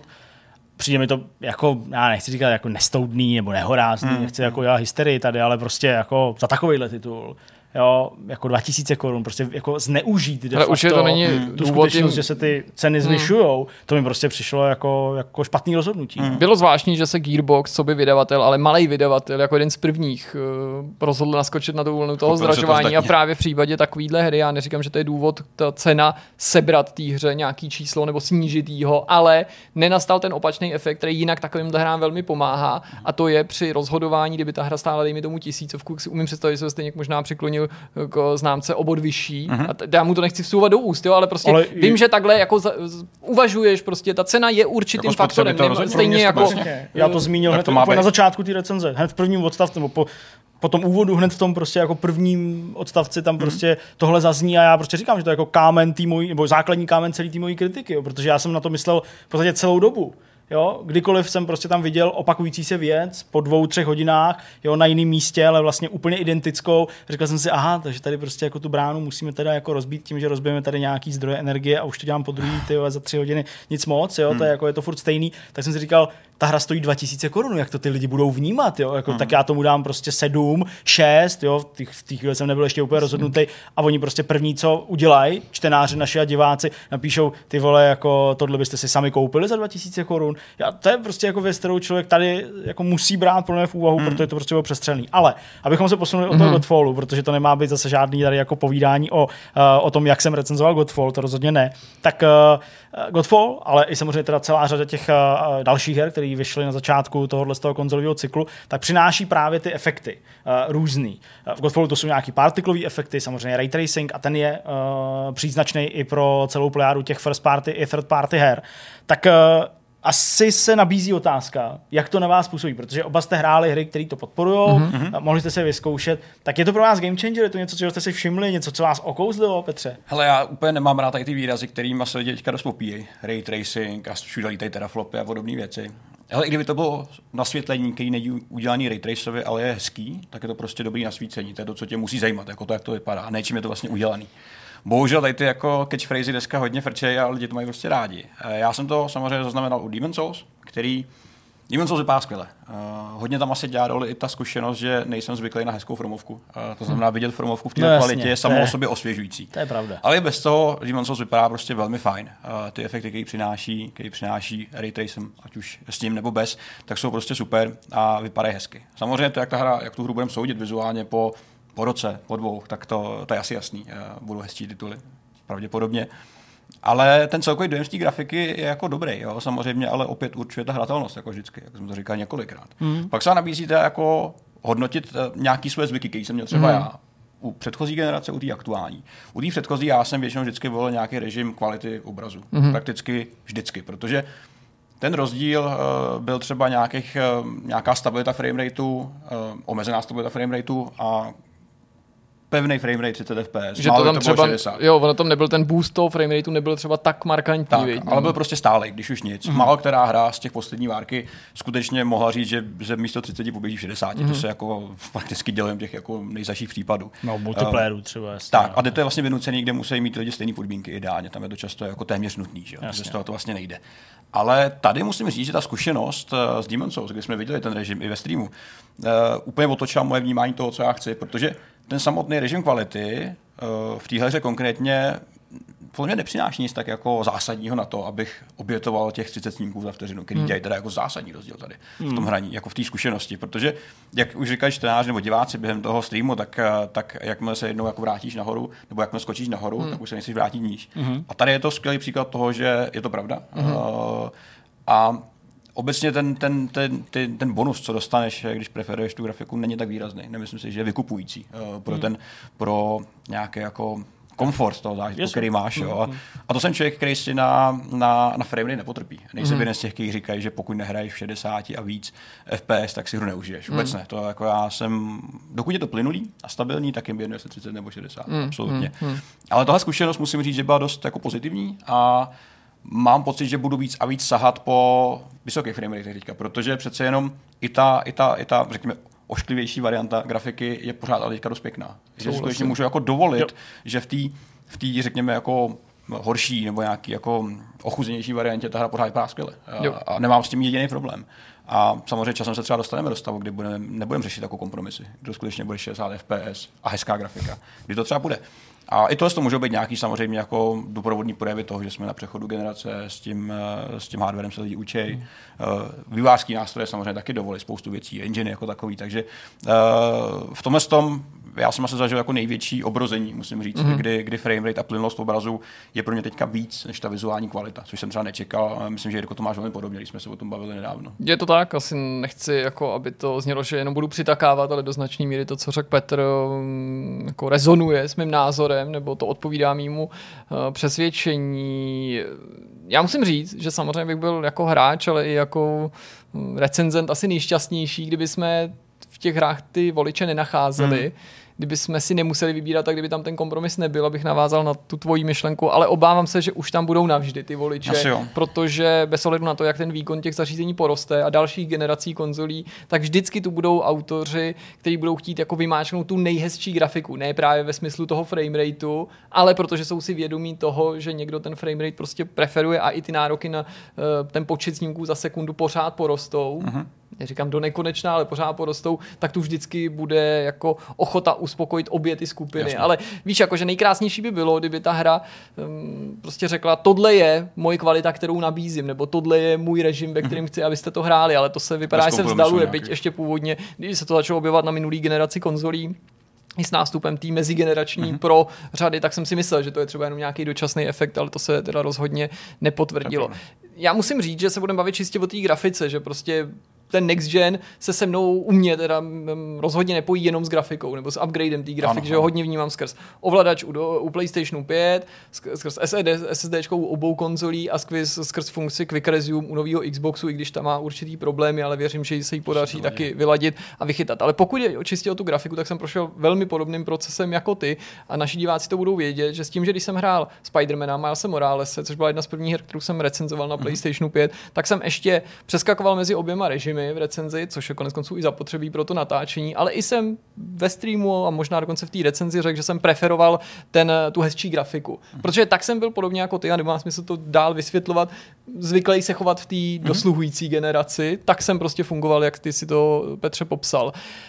Ale najednou jsem velmi plynule přešel na ten performance mod u většiny her, protože jsem došel ke stejnému závěru, že ten ústupek v té grafice, nebo jako v detailech, nebo rozlišení, je relativně drobnej, mm-hmm. nenápadnej, že to není žádný zásadní kompromis ve srovnání s tím, kolik mi nabídne ten, ten, ten bonus, ten boost těch, toho framerateu. Mm-hmm. Na to se strašně snadno zvyká, taky si to řekl, taky už začínám chápat mnohem líp a je nutno říct, já nehraju na P C, nemám R T X kartu, takže pro mě oboje bylo do určitý míry novinka. I ten vysoký framerate, i, i ray tracing, ale když se podívám na hry jako Spider-Man Miles Morales, tak prostě ray tracing samozřejmě na nich znát, ale i bez ray tracingu vypadají dobře. Mm-hmm. Ty si, Petře, říkal něco v tom smyslu, že ti vlastně, když to takhle ohnu, to, to, to, tvý, to tvý konstatování jedno, jestli je ten ray tracing pravej nebo falešnej, že tě zajímá ten výsledek, jak to vypadá. Já musím říct, že a vůbec nechci tvrdit, jako, nebo nechci, aby to vyznělo, jako, že si neuvědomuji, co ray tracing do her přináší. Koneckonců jsme to my, kdo jako dnes a denně projíždí ty novinky, takže jsem četl už spousty vyjádření, rozhovorů, jako David Cage, který třeba tvrdí, že si myslí, že je to právě ray tracing, který změní třeba vnímání videoher, jak je to zásadní. Někdo jiný zase říká, že je to frame rate. Jasný, já nechci říkat, že na tom nezáleží, jestli je to s ray tracingem nebo bez ray tracingu, ale i ten Spider-Man namátkou, který ten ray tracing prodává fakt dobře, si myslím, s ohledem na konzolovou hru a launchovou hru na P S pět, ti nabídne tolik odlesků, tolik zrcadlení, i když ne ray, za pomoci ray tracingu dělaný mm-hmm. a hardwarově akcelerovaného, jako tou jako méně, méně high-tech technologií, podobně jako třeba, nevím, i na konzolích dosluhujících prostě remake Mafie. Že mi prostě přijde, že získám malej upgrade v grafice, když zvolím ten quality mod, nebo jak se jmenuje nějaký ještě, možná to má jiný, jiný, jiný názvy. No, prostě, nebo jak, quality, asi obecně, než když prostě zvolím ten performance mod, protože tam jako hmm. musím učinit minimální kompromis z mýho pohledu, z hlediska toho vizuálně estetického zážitku, ale ta plynulost je něco, čeho se už nechci vzdát. Mm, no. To je pravda. Hele, mně přijde, a já to klidně takhle řeknu, že ten ray tracing prostě v tuhle chvíli jako nehraje roli. Já to tak prostě vnímám, protože ty hry se umějí lesknout, umějí prostě jako udělat nějaký odrazy, byť dobře nejsou úplně třeba jako uh, tak špičkový, ale jednak já si myslím, že to vývojáři v mnoha hrách jako fakt přehánějí s těma efektama, že prostě jako já rozumím tomu, že prostě kaluž odráží objekt, který se v něm odráží jako zrcadlo, byť takový tmavý zrcadlo, protože prostě podloží toho té kaluže je většinou nějaký bahno a mm-hmm. prostě je takový jako nahnědlý, že, že prostě jako nevidíš jako barvy a tak dále. To je jako všechno chápu, takže já tomu rozumím, že se to prostě leskne, ale mi prostě přijde, že ty hry se jako lesknou moc, že to je prostě stejný jako Unreal Engine tři, jo, mm, všechno mokrý. Přece všechno bylo mokrý, všechno bylo prostě slizký a tak dále, jo. Takže to je jako první věc. Druhá věc, která si myslím, že do toho dost vstupuje, do takového toho jako vnímání a nebo jako přisuzování nějaký důležitosti tomu ray tracingu, tak uh, tou věcí jsou lidi na postech nějakých jako manažerů, řekněme, nebo občasných hráčů, který se podívají na Spidermana, který vypadá fantasticky s ray tracingem, řeknou, to je ono. To je díky ray tracingu. Ano, ray tracing, to je budoucnost, podívejte se, sami jste to viděli. Ale třeba mnohdy to jsou fakt ty manažeři. Jo? Já prostě jsem přesvědčený, byť jsem to neudělal, ale vlastně bych to mohl udělat a přijde mi, že to je vlastně docela dobrý námět na nějaký jako uh, kolečko otázek zase prostě uh, do prostředí českých herních vývojářů. To se těch vývojářů, těch kluků a holek, který sedějí, uh, opravdu ty hry vyvíjejí, dělají je, jak je pro ně důležitý ten ray tracing. A já si myslím, a to jako předjímám prostě z nějakého svého jako odhadu, že si myslím, že většina těch lidí řekne, že na tom jako tolik nezáleží a že je to spíš jako reklamní gimmick. Mm-hmm. Tím neříkám, že neexistuje. Tím neříkám, že hry, které mají ray tracing, jsou jako, jako zavrženíhodný nebo nejsou v něčem lepší než ty hry, které ten ray tracing zapnutý nemají nebo nemají vůbec implementovaný. Ale prostě přijde mi, že se to jako přehání. Hmm. Protože přesně jako vy jste říkali, uh, ať už ve Spider-Manovi nebo, nebo v nějakých jiných titulech, zapnutý nebo vypnutý ray tracing udělá rozdíl, který je vidět, ale není to prostě ta vysoká přidaná hodnota, abych kvůli tomu jako se zbavil poloviny FPSek. Já to mám úplně stejně. Hmm. Takže když jsem, když jsem recenzoval ten Godfall, hmm. protože u něj jsem to jako zapínal a vypínal uh, poměrně často právě proto, abych jako viděl ty scény, porovnával, tak jo, jo, jako jasně, že to tam je vidět, jasně, že tam je vidět, ale prostě jako není to vidět tak moc. Hmm. V té hře jako si toho neříkám nevšimneš, ale prostě to je jako kdybychom se bavili o tom, že prostě doteď nebyly žádný odlesky, že se jako nic neodráželo od ničeho. A pak přišel ray tracing, ale to se nestalo. Prostě hmm. ty vývojáři se s tím učili pracovat, chtěli, aby se to lesklo. Hmm. Jo? Takže prostě v tomhle ohledu mi opravdu přijde, že jako ten důraz kladený na ray tracing a to všechno kolem, že se toho tancuje a že to prostě umějí na trhu, že to umí šest sedm karet, které jsou k dispozici, jo, a tak dále. Mně to prostě vlastně přijde úplně jako přitažený hmm. za vlasy a pro mě to jako není příliš velký téma, jo, a beru to jenom jako prostě vyšší nastavení grafiky, na který jsme prostě všichni zvyklí určitě roky a roky z PCček, kde prostě v danou chvíli nemáš výkonný komp, tak prostě to hraješ bez stínů a, a pak ten komp výkonný máš, tak si zvedneš rozlišení a ty stíny si zapneš a, a vypadá to líp. Ale možná si nakonec právě víc budeš pamatovat ten plynulej zážitek, přímo neplynulej, že to utkvítá hra v paměti, co by jako takový, jak to, to každý si to vzpomínáte z dětství, že jo, neměli jste peníze, ten muž už vám dosluhoval, teď jste byli přesně ochotný tak hrát střílečku ve dvaceti snímcích mm-hmm. za sekundu, to jsme přece zažili všichni, jo? A spíš si pamatujete tohle, než jako, že byste vzpomínali na to, jako, že ta hra byla plynulá, ale ta grafika to moc nevypadalo. Ne, vzpomínáš si na to, jestli třeba, já nevím, Max Payne jedna, ale i samozřejmě starší hry, jestli jako hmm. běžely, anebo jestli si oholil rozlišení a dal si tam tisíc dvacet čtyři krát sedm set šedesát osm, ale za cenu toho, že z toho byla prostě slideshow, se, jo? A že, a že, že se ti to pak blbě hraje. A určitou nápovědou nám možná do budoucna, ale může být aspoň to, co tam je defaultně vybraný. Já teď se vždycky snažím jako vcítit do toho, co by mi poradil ten vývojář. Já vím, že podobně jako doktor by ti řekl, já, já, já nevím, co máte dělat, já vám můžu jenom říct, jaký jsou vaše možnosti. A když jsem teďka zapínal Immortals, tak tam třeba byl defaultně zobrazený ten uh, performance režim, což se právě moc často nestává. Přijím, že tam jako defaultně ten quality režim. A řekl jsem si, no, no tak myslím si, že vy si taky myslíte, že bych to měl hrát na ten performance ale režim. To je ten dojem, který chceš udělat při prvním spuštění, že jo? To dává smysl, že chceš ukázat tu, tu nejlepší, jako ten nejlepší zážitek. Když se v tom nikdo nehrabe. Když se v tom nehrabe, no, no jasně, hele, chci to prostě out of the box zapnout a hrát hmm. a neřešit. Hmm. Já ještě, ještě odrazu to, co jsi říkal, já nehodnotím třeba kvalitu nebo způsob implementace toho ray tracingu jako takového, to je mi vlastně úplně jedno, ale to, jak se nakládá s tím slovem.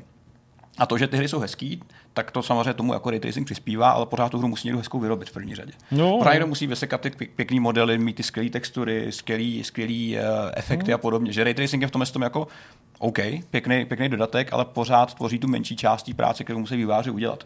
A přesně tak, že zapneš hru a někdo řekne, je tam ray tracing, tak jo, to bude určitě automaticky hezký, to není pravda. Ale jako oni teda ty quality mody nejsou samozřejmě jenom o tom, já bych zase jako nechtěl, aby někdo z diváků pak měl pocit, že jsme řekli, že je to vlastně vždycky výběr, jestli mezi jenom frame ratem a ray tracingem, samozřejmě ten quality režim může nabídnout vyšší rozlišení a tak dále, víc detailů. A ano, kdybych si ano. měl jako vybírat mezi jakou skutečně něčím jako markantním, třeba i v tom quality režimu, že by to znamenalo, že mi to běží já v šedesáti snímcích za sekundu místo třiceti, ale najednou ne ve čtyři ká, ale v tisíc osmdesát, ne třeba čtrnáct čtyřicet. Tak, tak tam bych zase jako váhal už najednou mnohem hmm, víc, jasně, jako já nechci, aby ta hra úplně byla mázlá, ale no, plynula. Paušalizovat se to nedá, jasně, samozřejmě, to je prostě, my se tady bavíme o ray tracingu, ale uh, určitě chápem, že ten quality mod prostě přidává i další věci. A třeba to rozlišení, já myslím, že pro spoustu lidí, podobně jako třeba dlouhou dobu se ved takovej, jako přišlo mi to takový jako konsenzus těch různých jako komentářích, uh, že prostě třicet a šedesát, to prostě nevidím rozdíl, jo, to se podle mě jako zmiňovalo dost často, mm. jo, prostě, a nemyslím teď, jo, myslím prostě jako, jako, jako dřív, a z části tomu věřím, někdo prostě na to není citlivý, ale prostě jako, myslím si, že to fakt vidět jako je, ale to je jedno. Tak zase spoustu lidí v určitý moment řeklo, že nevidí rozdíl mezi sedm set dvacet pé a tisíc osmdesát pé. Mm-hmm. Nebo teď tisíc osmdesát pé a jo, čtyři ká. To se, to se dělo, asi pamatuju. To, ale ten, ten rozdíl jako vidět je. je Přesně tak. A pokud by mi jako performance mod uh, třeba snažící se vytunit sto dvacet ef pé es, snížil čtyři ká rozlišení na nějaký dynamický nevím, tisíc osmdesát, čtrnáct čtyřicet něco a bylo by to patrný, když mám velkou televizi a hraju to mm-hmm, na ní, mm-hmm. tak to je jako jasný, že to zase do toho vstoupí a zase se jako začneš přemýšlet. No, ale pravda, že Danček musí zažít ten cestu zpátky. Samozřejmě ze spodu nahoru je to vždycky jednoduchý, ale no, když spadneš ze čtyři ká níž, tak hele, jo. Když se někdo doma zapnu pé es tři, co mám v ložnici jako na televizi, tak se musí velmi rychle jako velká řeknu, televize, už, připravená to je na to. Divný, to už se mi nechce. Už je rozmazaný ten dashboard. No jasně, už je meníčko, už je jako roztáhlý. No, no, no, no, no, přesně. No, takže jo, jako těch vlivů je hrozně moc, ale docházíme vůbec jako k nějakému závěru, jestli, ty, jestli ta grafika je prostě jako podstatná, nebo jako tak podstatná, jak se třeba některý vývojáři či vydavatele snaží v těch uh, někdy i docela podprahových zprávách těm hráčům jako hmm. dát, nebo to pro vás prostě tak podstatný není a je to ta hratelnost, protože, a ještě neslá, hmm.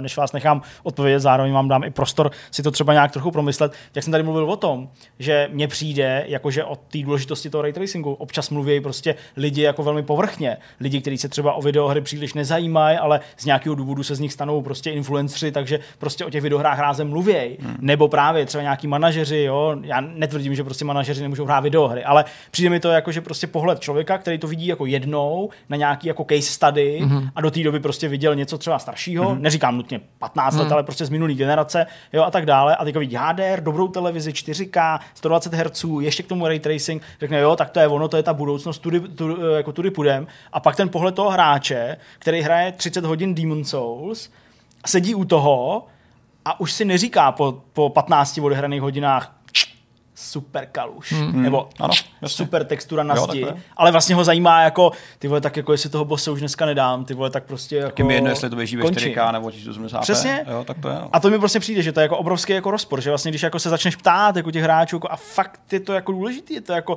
ten důvod, proč to hraješ, tak si myslím, že ta odpověď bude jako, že mm. ne, mm. ale zase z druhé strany ano, neznamená to, že bych jako rázem chtěl hnusný hry, jako mě v grafiku šlo vždycky, ne. Jo, mě jako baví hezká hra, ale prostě špatnou, se špatnou hru to asi nezachrání. Tak, to ani, taky ani to, ten nejvyšší framerate, ani to nejvyšší rozlišení. Hmm. To určitě ne. Jasně, že u nás bude určitě odpověď, že hratelnost je pro nás důležitější, zábava té hry, příběh a všechny ty přesně. složky, čímž neříkám, že je grafika podružná samozřejmě, no, ale je to složek, no. jedna z těch složek a nebude to asi ta dominantní, například u mě konec konců jsem přesvědčený o tom, že spíš bys našel hry, které zaostávají po grafické stránce, ale pro svoji hratelnost a další prvky mm. jim to hráči ochotně odpustí, než že bys našel záplavu her, které výborně vypadají a přestože jsou jinak úplně průměrný nebo podprůměrný, taky lidi hrajou jenom kvůli té grafice, protože ta grafika, na rozdíl od té hratelnosti, ta ti stárne nejrychleji. Takže no, to, co si zvykneš, no, dneska je. Jako jsou lidi u vytržení, tak prostě za rok bude jako možná lepším standardem, za dva roky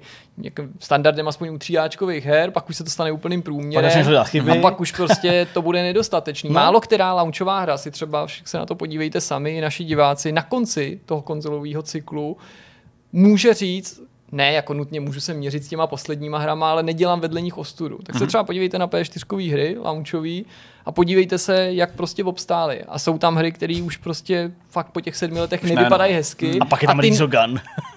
ale, so, ale a ty nejlepší o sobě, třeba jako Killzone Shadowfall, můžou ano, říct, ano, ano. jo, nevypadá to jako ty poslední střílečky, ale ano. teda klobouk dolů, těch sedm let jako to, jo, to přestálo. Pravda. Ale vlastně bych nechtěl, aby to vyznělo tak, že jako launchový hry jsou jako teďka na prd, nebo obecně na prd, nebo že by se měli jenom nějak závrhovat, jenom by člověk měl být obezřetnější. A vlastně mám pocit, že P S pět line-up launchových her jeden z lepších, nejen v rámci PlayStationu, ale v historii konzolí, co jsme měli možnost okusit. Fakt mm-hmm. ty hry nezbírají vyšší známky jen tak pro nic za nic a mám pocit, že, jako je, že to je dobrá nabídka titulů. Samozřejmě...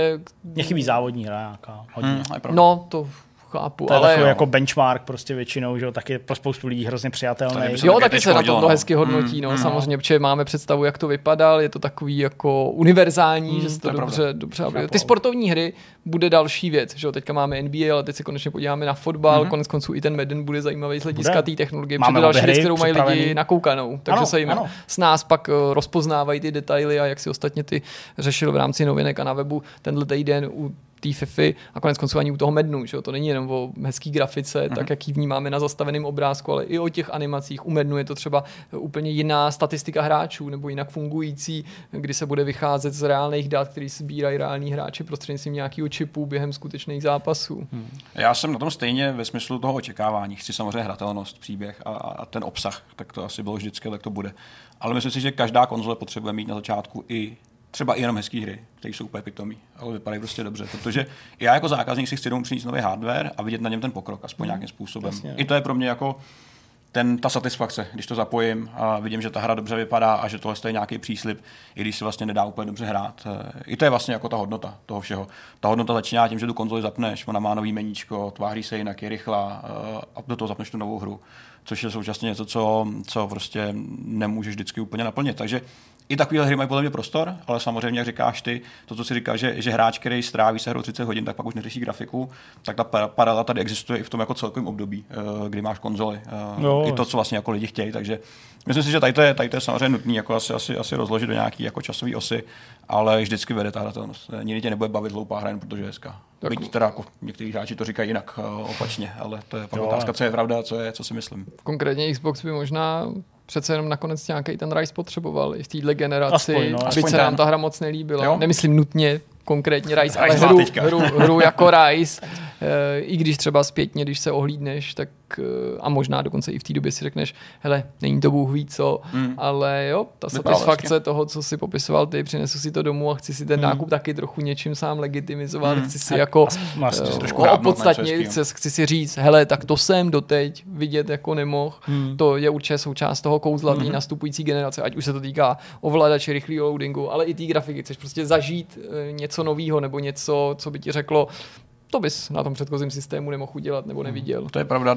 Jeden dobrý příklad toho, jak, jako, jak si na hry potrpím, tak je ten, že jsem na P S pět se teďka víc hrál P S čtyři tituly než, než P S pět, takže asi, asi, asi tolik. Jako a to máme digitální přístup v podstatě k tomu line-upu, tak jak, tak, jak je. Hmm. Tak. Hmm. tak. Hmm. No. no tak tolik k tomu. Já myslím, že asi dál bychom tady prostě mohli jako furt uh, otevírat a komentovat nějaký další hmm. další témata, ale alespoň takovýhle nějaký drobný zamyšlení zase nad rámec prostě nějakých jako připravených uh, zajímavých témat, tak snad vás to potěšilo, pobavilo, snad jste našli nějaký i spojnice s tím, jak to vidíte vy, klidně pište do komentářů, ale my už teď půjdeme na rozhovor. Co by host do dnešního vidcastu přijal pozvání Daniel Němec ze studia S C S Software. Ahoj, Dané. Čau, čau. Ahoj. Dan je P R and marketing manažer v této společnosti a budeme si s ním dneska povídat nejenom o jeho práci, ale taky o tom, jak se rodil datadisk s Coloredem do hry uh-huh. American Truck Simulator. A bude nás určitě zajímat, jak to teď v tuhle chvíli v S C S vypadá. Ale než se k tomu dostaneme, k tomu, k tomu obecnímu povídání, tak já to je prásknu, že ty spíš než co by Daniel Němec, vystupuješ jako Nemiro. Mm-hmm. Mě vždycky vrtalo hlavou, co přezdívka Nemiro znamená, případně kde se vzala. Můžeme tímhle začít? No můžem, ale já nevím, jestli to úplně bude jako do legálních norem. Až takhle? Vyprávění, to je spojený protože... s, nějakou, s nějakým kriminálním činem? Ne, s kriminálním ne, ale je to spojený...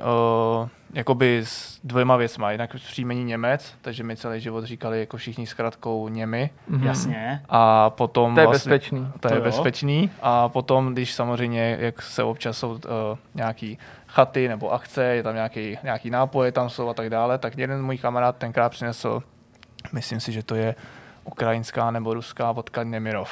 Aha, aha. A samozřejmě se mi hnedka všichni celý večer jako z toho dělali srandu a tak dále a ta přezdívka Nemirov už mi tak nějak jako zůstala. Mhm. Tak jsem si ji začal dávat v herních světech, v MMOčkách a tak dále, ale spousta MMOček už jí má dneska ve filtraci.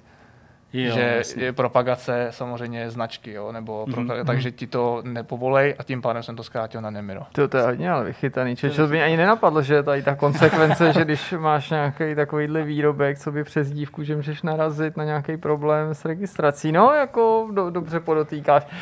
E, když jsme se teda dostali přes tu přezdívku, pojďme se podívat na aktuální situaci ve studiu S C S. My všichni tři jsme tady vybaveni doktorskou rouškou, můžeme okamžitě se pustit do operace, co to ale znamená pro vás. Já se neptám jen tak náhodou, protože jsme spolu v kontaktu už na jaře. Jo, jo. Dělali jsme na toto téma nějaký článek, nejen ohledně S C S, ale mm-hmm. i Warhorse. Tehdy si nám prozradil, že jste přešli na home office, ale že jste se na to docela důkladně připravovali mm. a proto by mě zajímalo, jak jste se připravovali na tu druhou vlnu a jestli jste třeba už v létě měli nějaké podezření, že bude třeba jo. přijmout opatření. Jasně, my jsme s tím tak nějak jako počítali, že na podzim a nebo nejpozději na zimu to prostě přijde, protože celkově ty chřipkový jako vlny se vracejí každý rok, že jo, s tím chladným počasím nebo něco. Takže ano, počítali jsme s tím, chtěli, snažili jsme se to jako interně co nejvíc oddálit, protože samozřejmě ta práce, když jsou ty týmy v kancelářích, tak je, je prostě jakoby lepší, víc komfortnější, nevznikají tam ty problémy, co vznikají s homeofficeováním. Takže jsme se snažili to držet co nejdá, jako oddalovat co nejdál ten přesun zpátky na ten home office, ale nakonec, jako když se ty, ty, ty čísla a statistiky začaly zvedat jako rapidně, tak jsme prostě udělali ten režim toho, že doporučujeme všem, ať jsou co nejvíc doma, mm-hmm. s tím, co chtějí, protože nevím, jakýkoliv důvod, tak samozřejmě můžou docházet do kanceláře, ty kanceláře jsou otevřený, mm-hmm. máme tam i nějaký jako back office, členy denně tam docházejí, vyřizují poštu a tak dále, nebo třeba lidi z e-shopu tam jsou každý den, že vyřizují balíčky, kompletují a tak dále, ale co tam tak občas zavítám, třeba kvůli streamům našim, tak je tam minimum lidí, je tam minimum, hmm. řekl bych, že třeba osmdesát až devadesát procent lidí hmm. pracuje z domova opět.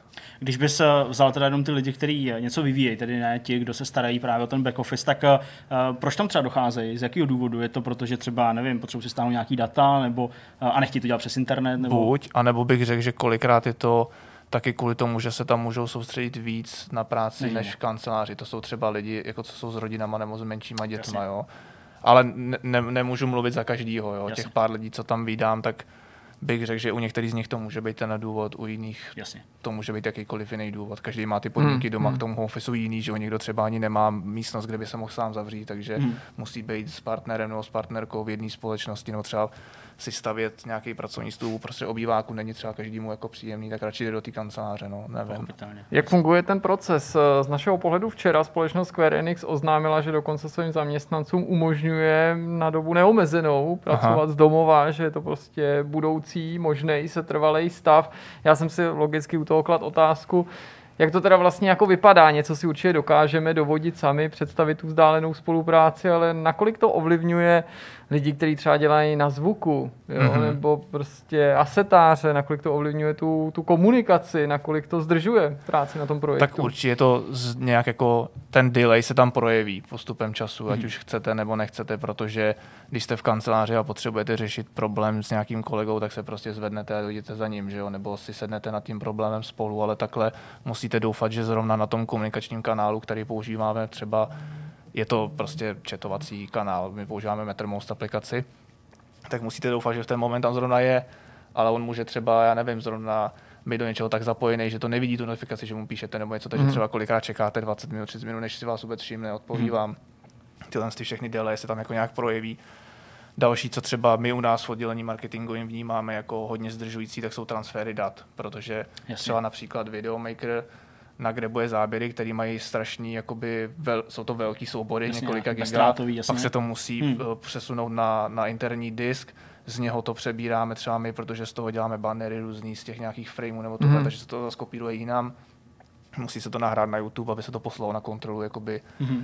napříč firmou. Takže jakoby, tyhle ty všechny kroky, co tam dřív nejsou, co tam předtím nebyly, protože to předtím jenom hodíte na sambu, která, když jste v kanceláři, teda jako samba je ten interní disk, mm, sorry. Jasně.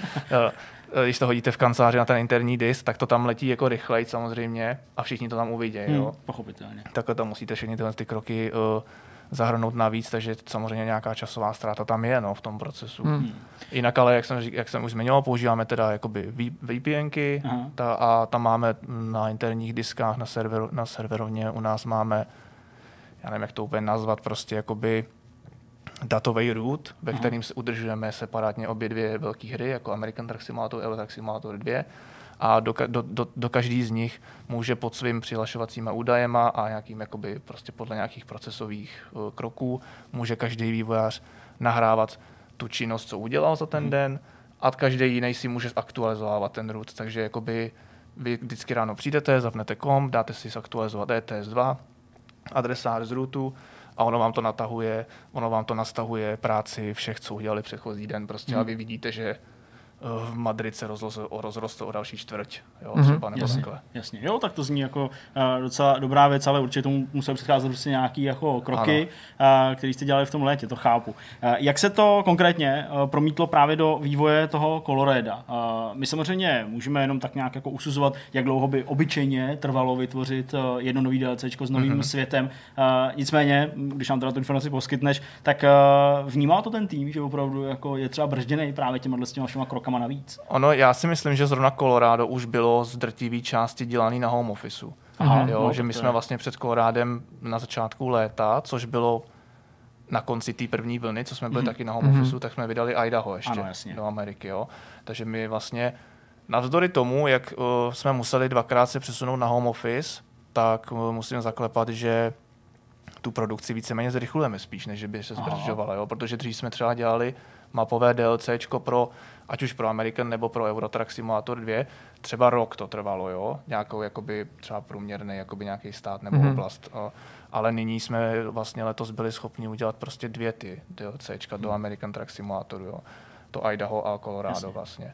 A ten tým vlastně, nebo vlastně ve firmě je už i třetí a čtvrtý tým, který mm-hmm. vlastně pracují na dalších DLCčkách, jakoby mapových mm-hmm. pro American mm-hmm. Truck Simulator. Mm-hmm. Takže se dá vlastně skoro z druhé strany teda říct, že je to efektivnější být doma. No, ono to má svý pro a proti, jo. Ono efektivní je to třeba v tom, že prostě nemusíte se uh, crcat dvě hodiny uh, tam no, a zpátky, jo, do, do, do práce. Jasně. A z práce, jo, nebo, nebo že, já nevím, můžete se daleko víc soustředit uh, a ponořit se do své práce, protože třeba tam není ten kancelářský ruch, který vás jakoby uh, ruší, že přijde kolega, pojď na kafe, nebo jo, že se prostě úplně ponoříte. Zároveň, co třeba já vnímám jako super věc, je, že když jsme v kanceláři a jsou velký meetingy, tak sedíme všichni v nějaký zasedačce.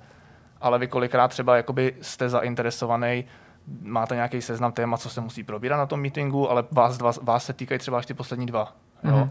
Ale já tam musím sedět jakoby celou tu dobu, protože jednak musím být informovaný o tom, co se jakoby v té firmě děje, mm-hmm. ale de facto mluvit nebo interaktovat, nebo jakoby nějak se zapojit do diskuze, mám až těm dvou posledním bodům, ale co, co, celou dobu, co tam sedím, tak nemůžu dělat nic jiného.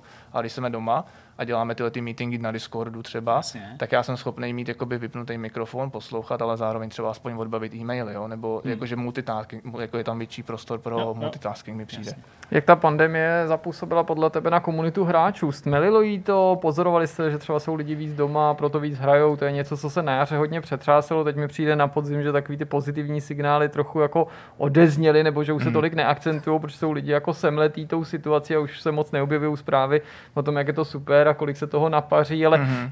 jak se hrálo, jak se třeba prodávaly ty DLCčka, nemyslím čísla, ale funguje to? Hele, já si myslím, že to celkově funguje, že vlastně jakoby naštěstí to odvětví herní, nebo aspoň co my tak jako vidíme, tak ta hrozná situace kolem toho covidu pro nás paradoxně nebyla zas tak špatná. Jako jo. My jsme měli jakoby víceméně lepší rok než, než některé jiné, jo, co se týče jako prodejů nebo, nebo i, i zapojení hráčů, i takových těch čísel jako daily active users a, a tak dále. Takže jako v té jarní vlně to bylo úplně, tam jsme trhli rekord, myslím, dosavadní, protože lidi opravdu byli doma a hledali tu zábavu, jo, ale dnes, dneska už je to, jak říká Jirka, asi, že že už jako jsou doma dlouho a, hmm. a už jako už ani sami třeba nevědějí, co jako už ani ten počítač třeba nebaví nebo nebo ty. A nebo ty starosti na tebe víc zolíhají, že spíš hledáš si možná tak, třeba v některých případech nedej bože práci než Práv. zábavu ve videu. To jsou že? Úplně potom horší příběhy, no. To. Jaký konkrétní reakce přicházely na Idaho a Colorado od uh,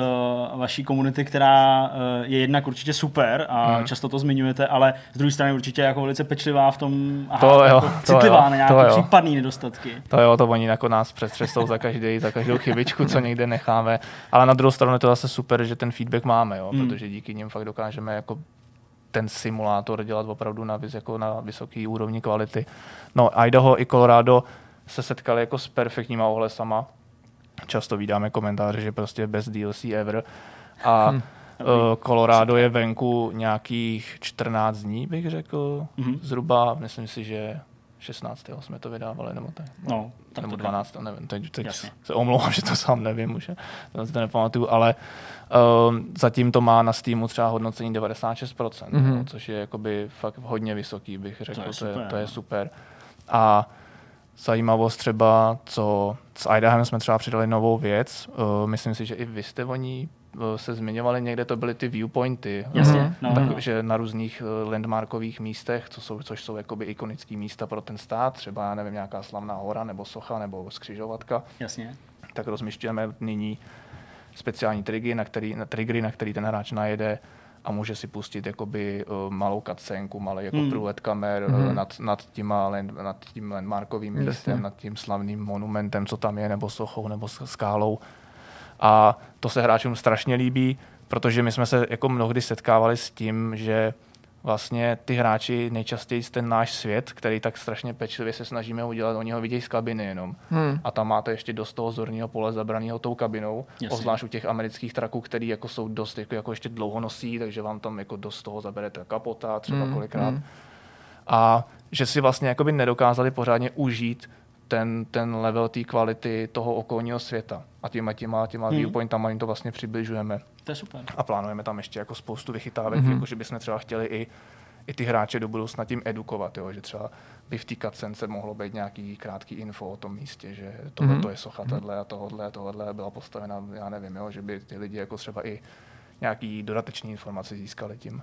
Když takhle pracujete po mnoho měsíců a potenciálně i let na těch rozšířeních, které představují ty jednotlivé americké státy v tomto případě, ale u Euro Truck Simulatoru to vlastně není o tolik jiný. Jak se staráte nebo jak docílíte toho, abyste kromě udržení té stávající komunity navýšili ten počet těch aktivních hráčů taky o nováčky? Myslím tím, vychází DLCčko, DLCčko, DLCčko, ale vy pořád potřebujete nějakému potenciálnímu zájemci mm-hmm. prodat i tu původní hru. Máte na tohle nějakou zvláštní strategii, která k prostřednictvím právě těch DLCček pořád upozorňovat na to, že je tu ten původní titul a že ho budete potřebovat a jak ho těm hráčům podstrčit, když to tak řeknu? Jako jo... Uh... Jsou to klasický marketingový, marketingový jako odvětví a vody, kdy prostě ať už na socialu nebo celkově na digitálu prostě tlačíme na té propagaci té základní hry. Hmm.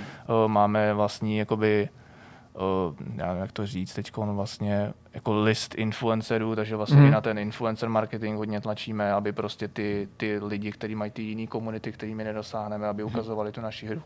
Užili si to hraní, užili si to streamování, podporujeme ty influencery, ty content creatory taky. A je to přesně, jak ty říkáš vlastně, jo. Ono o, DLCčko vydáme, to je, to je jako přesně super, ale tím zasáhneme vždycky jakoby ty lidi, kteří vlastně už o nás vědí. Jasně, a, už tu hru má, jasně, no. jasně. A my se vlastně snažíme teď ozvlášť a příští rok chceme ještě víc tlačit na to, aby jsme rozšiřovali povědomí hlavně o American Truck Simulatoru a právě v Americe, protože se nám stávalo na těch výjezdách a na různých uh, truck festech a konferencích a nebo jenom researchových tripů, hmm. protože posíláme občas naše týmy na researchové tripy, aby nafotili, nadronovali různý hmm. jako, uh, lokace a tak dále, tak se nám stává, že oni často třeba mluví jako, ať už s gamerama, nebo přímo lidma, jako, jako jsou trakeři a oni jako, třeba o nás ani vůbec nevědějí. Jo? Oni třeba vůbec nevědějí, že existuje nějaký American Truck Simulator mm-hmm, nebo tohle. Mm-hmm. Takže tam bychom chtěli jako zatlačit na to příští rok, asi hlavně přes ten digital nebo social. No. A dávalo by třeba smysl teoreticky v nějaký moment, a neříkám, že to je nějak blízko, uvolnit nějaký základní balíček té hry zdarma ke stažení a prodávat jenom ty jednotlivý státy, nebo to je něco, čemu jste na míle daleko hantýrku American Truck Simulatoru, protože prostě ta základní hra se prodává pořád dobře a není potřeba to povzbuzovat. Tak ta základní hra se prodává pořád dobře, bych řekl, ale my to samozřejmě povzbuzujeme asi ne úplně tím modelem, že by se z toho stalo free-to-play, ta base hra, nebo to mm-hmm. je spíš otázka na našeho Pavla Šebora, nejvyšší, o tom já ani nemůžu rozhodovat, i kdybych třeba chtěl nebo nechtěl.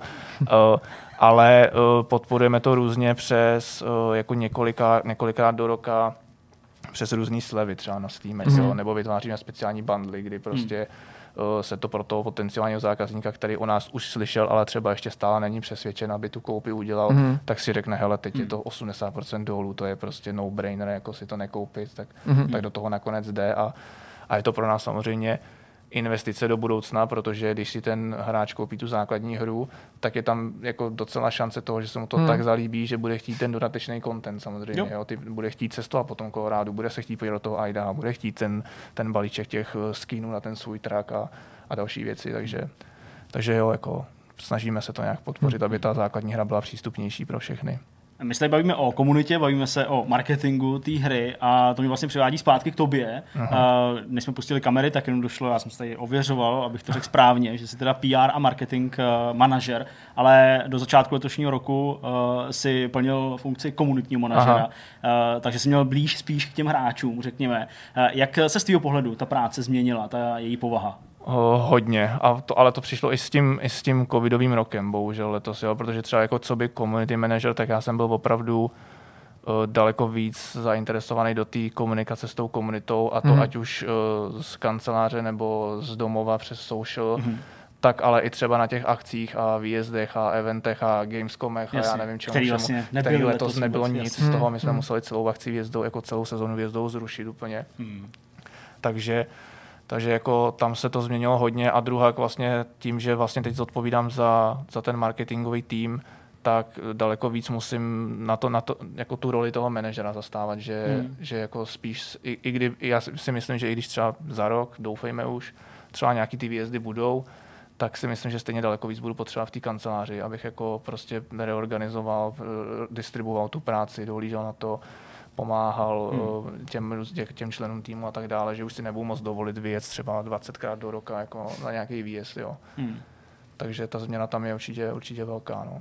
Pověz nám, máme teďka přistoupit k takovému tomu tématu nebo části, který mu tady nepřezdíváme španělská bota, ale klidně bychom mu tak mohli říkat, když se začneme jako páčit nějaký jako tajnosti, takový ty všechny evergreeny, že bychom si prošli, kdy to bude na konzolích, m- další vývoj, kdy se podíváme do Kanady, na Aljašku. Jsi ochotnej vlastně nebo svolnej k tomu něco třeba málo stran takových, a ty to znáš líp a možná důvěrníc než my sami, ty nějaký čas to kladený dotazy jo, akcentovat? Jo, jo. Hele, jako můžeme to zkusit, ale myslím si, že na ty, na, na ty otázky, na které by ta komunita, ty naši fanoušci nejradši znali odpověď, tak nemůžu říct. Mm-hmm. Co se týče konzolích, tak uh, pracujeme na tom. Uh, není to tak, že by jsme ten trh a ten potenciál a tu komunitu tam neviděli, vnímáme to sami jako mm-hmm. takový nedostatek, že tam ještě dávno nejsme, takže snažíme se na tom makat fakt hodně, ale zároveň vlastně máme rozjetých spoustu dalších projektů a ten tým má jenom jednu kapacitu ve finále, mm-hmm. jo, takže je to o tom, o tom určování priorit, co se musí, co se nemusí. Co bych možná mohl tady říct, protože to plánujeme někdy příští týden stejně zveřejnit, je, že co se týče našich her, tak plánujeme poměrně velký grafický upgrade a já teda nejsem žádný jako programátor nebo mm-hmm. specialista, jo? Ale týká se to vlastně nasvicování a systému světla u nás ve hře, denní doby, sluníčka, teď jako jasně, efektů světelných a všeho. Mm-hmm. A to vlastně prochází momentálně asi největší změnou od vydání úplně jako Euro Truck Simulatoru a, a tak. Jo. Takže viděl jsem nějaký, viděl jsem nějaký příklady, protože třeba screenshoty nebo videa, jakoby to vlastně všechno řeší naše oddělení mm-hmm. a vypadá to, jako, vypadá to skvěle, vypadá to skoro jak, jak nová hra kolikrát úplně. Jo. Takže mm-hmm. myslím si, že ten, ten, ten upgrade grafický tam bude obrovský no. a na tom pracujeme momentálně. My tady se Zdeňkem si na vás vždycky vzpomeneme, my si na vás vůbec často vzpomeneme, ale vždycky si na vás vzpomeneme například v situaci, kdy se představuje nějaká hra a není od vás a má právě nějakou kamionovou tématiku a říkáme si, no to jo. jsou filutové, podívej se, jak mají to logo, to teda čirou náhodou připomíná nějaký American Truck Simulator, podívej se na tu stylizaci, podívej se já, na to, jaký mají fond. Já vím asi i přesně, o kterých se mluvíš. No takový různý jsou náliažce a tak, no prostě to je jedno. Mě by zajímalo, co na to říkáte vy, když to vidíte, jestli jako to vnímáte, jestli vám to jako alespoň trochu jako lichotí, anebo jestli spíš převažuje určitá jako hořkost, že se na tom někdo přiživuje, že se jako snaží zbudit dojem, že jo, to je taková ta hra z písíčka, jak jsem ji viděl teď na konzolích, protože ty hry, nutno dodat, mm-hmm. často právě na konzole míří a je zjevný, že se jejich autoři snaží jako zalepit nějaký místo, nebo, nebo vměstat no. se do toho prostoru, dokud tam volno je. Vím přesně, kam tím míříš. Ono, my to vnímáme, jak jsem, jak jsem říkal, jednak to, že nejsme na konzolích už jako trochu jako náš nedostatek velký, jo, a tak jako pořád všichni tam máme v paměti to, že bychom na to měli pořádně začít jako dělat, protože se opravdu může stát, že tam někdo s kvalitním obsahem na stejnou tématiku přijde před náma a pot, pak už nejste první prostě, pak už jako, pak už se to jako lidi pak už budou vědět, že, že American Truck Simulator přišel až po nějakým Aljaška simulátoru nebo něco, hmm. jo. Ale uh, jinak jako, když vidíme, že se nějaký studio snaží nějaký kamionový simulátor udělat, tak pokud vyloženě se nesnaží parazitovat na našich designech a na našich hmm. logách, což se často stává, hmm. jako jo, protože oni asi, oni asi vnímají, jak ta komunita je velká a jak si vlastně tím můžou trošku pomoct k tomu jí z části, části ukrást, že jo, nebo vlastně. Jako aspoň zkusit v nich vyvolat ten pocit, že to si chci vyzkoušet, protože, nebo nedej bože, tyjo, to bude od S C S Software. No někoho to může to logo, fakt přijít, protože ne každý no. se o to zajímá jako opravdu na pravidelné bázi, ale chce je uvedený v omyl. Takže když vidíme jako nějaký takovýhle nekalý praktiky, já nevím, jak bych to chtěl říct, tak, tak samozřejmě jako se nám to úplně nelíbí, ale když jako když jako vidíme, že se někdo snaží nějaký malý studio, tak si myslím, ale samozřejmě nemůžu se mluvit za všechny, jo, tak si myslím, že jako nějak, že bychom okamžitě po, hmm. po, jako, dělali nějaký právní kroky proti tomu, nebo něco ne, to je jako, hmm. my si hmm. naopak myslíme a doufáme a snad můžeme zaklepat, že jsme s tím obsahem a s tou komunitou a s tím, kolik brandovaných značek v, tom, v těch našich hrách máme už tak daleko, že kdokoliv by se teď postavil na startovní uh, čáru a snažil se nás doběhnout, tak to nebude mít úplně jednoduchý. Jo?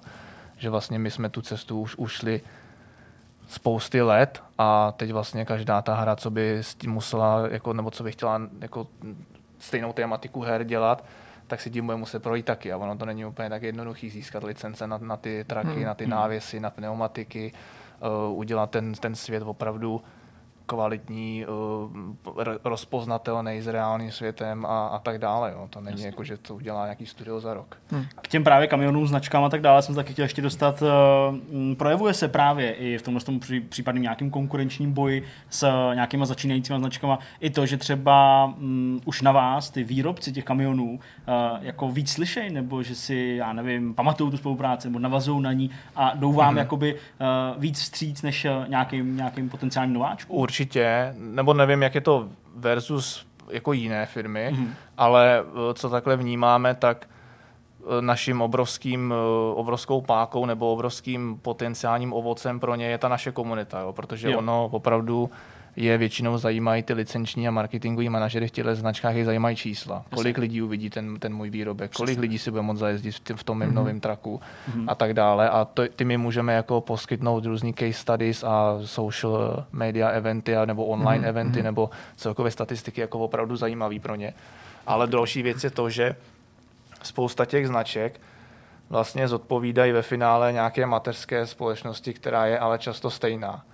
Jo, že uh, třeba Daimler, Daimler uh, North America má pod sebou, teď se nevím, jestli se budou plec nebo ne, ale myslím si, že má pod sebou jednak Freightliner, jednak Western Star, a to jsou výrobci kamionů. Jasně. A když jakoby dokážeme tu spolupráci udělat dobře s jednou z těch firem, tak oni už potom jako si to napříč tou firmou taky jakoby o to řeknou, mm-hmm. nebo to sledujou a proto třeba mm-hmm. když pak uh, uh, jakoby se snažíme kontaktovat tu další z té skupiny tý, těch, těch firem pod tou mateřskou, tak už jako o nás vědí a už vědí, že jo, tyhle kluci z Prahy, ty to, ty to berou vážně, ty prostě jako těm můžeme tu značku svěřit, protože koukněte, jak dobře to udělali s tou, s tou naší sice konkurenční, ale de facto vlastně pod jednou mateřskou firmou. Pomáhá to i třeba u té skutečné konkurence, že když se snažíte získat nějaký výrobce, kterýho ještě nemáte, že můžete poukázat na to, jak on, tak nechci vám radit, ale třeba tady Scania a Volvo nechybí, tak jestli mi to pro vás nebylo. Víš, jakože trochu jako se tyhle, ty, tyhle ty věty nějakou, nepoužíváme, ale... ne,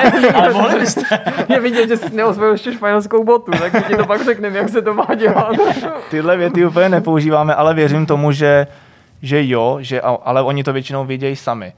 Oni jako, hmm. když se někde vytvoří velký jako humbuk kolem něčeho, že třeba teď se nám fakt povedlo, a to bylo poprvé v historii S C S, že Western Star, hmm. značka, co vyrábí traky v Americe, vlastně s náma navázala spolupráci na tom, že oni dělali úplně nový trak, ten čtyřicet devět X se to jmenuje, a ten nebyl ještě nikdy zveřejněný, ten nejezdí hmm. po dálnicích nebo, nebo tohle, a oni s nám, a vlastně my jsme s ním navázali tak úzký vztah a důvěru a spolupráci, že oni nám vlastně dovolili ten samý track vydat de facto pár hodin po tom, co oni ho vydali v reálném světě. Jo. To už to je Gran Turismo, to taky dělal tyhle ty akce ano. vždycky s automobilkama, přesně, že, že nějaká novinka. A vlastně tím chci naznačit to, že tenhle ten event nebo tuhle tu spolupráci, co jsme jakoby, fakt jsme si ji vážili a vážíme si ji, tak viděli další značky a postupně jako vidíme, že to přináší ovoce v tom, že,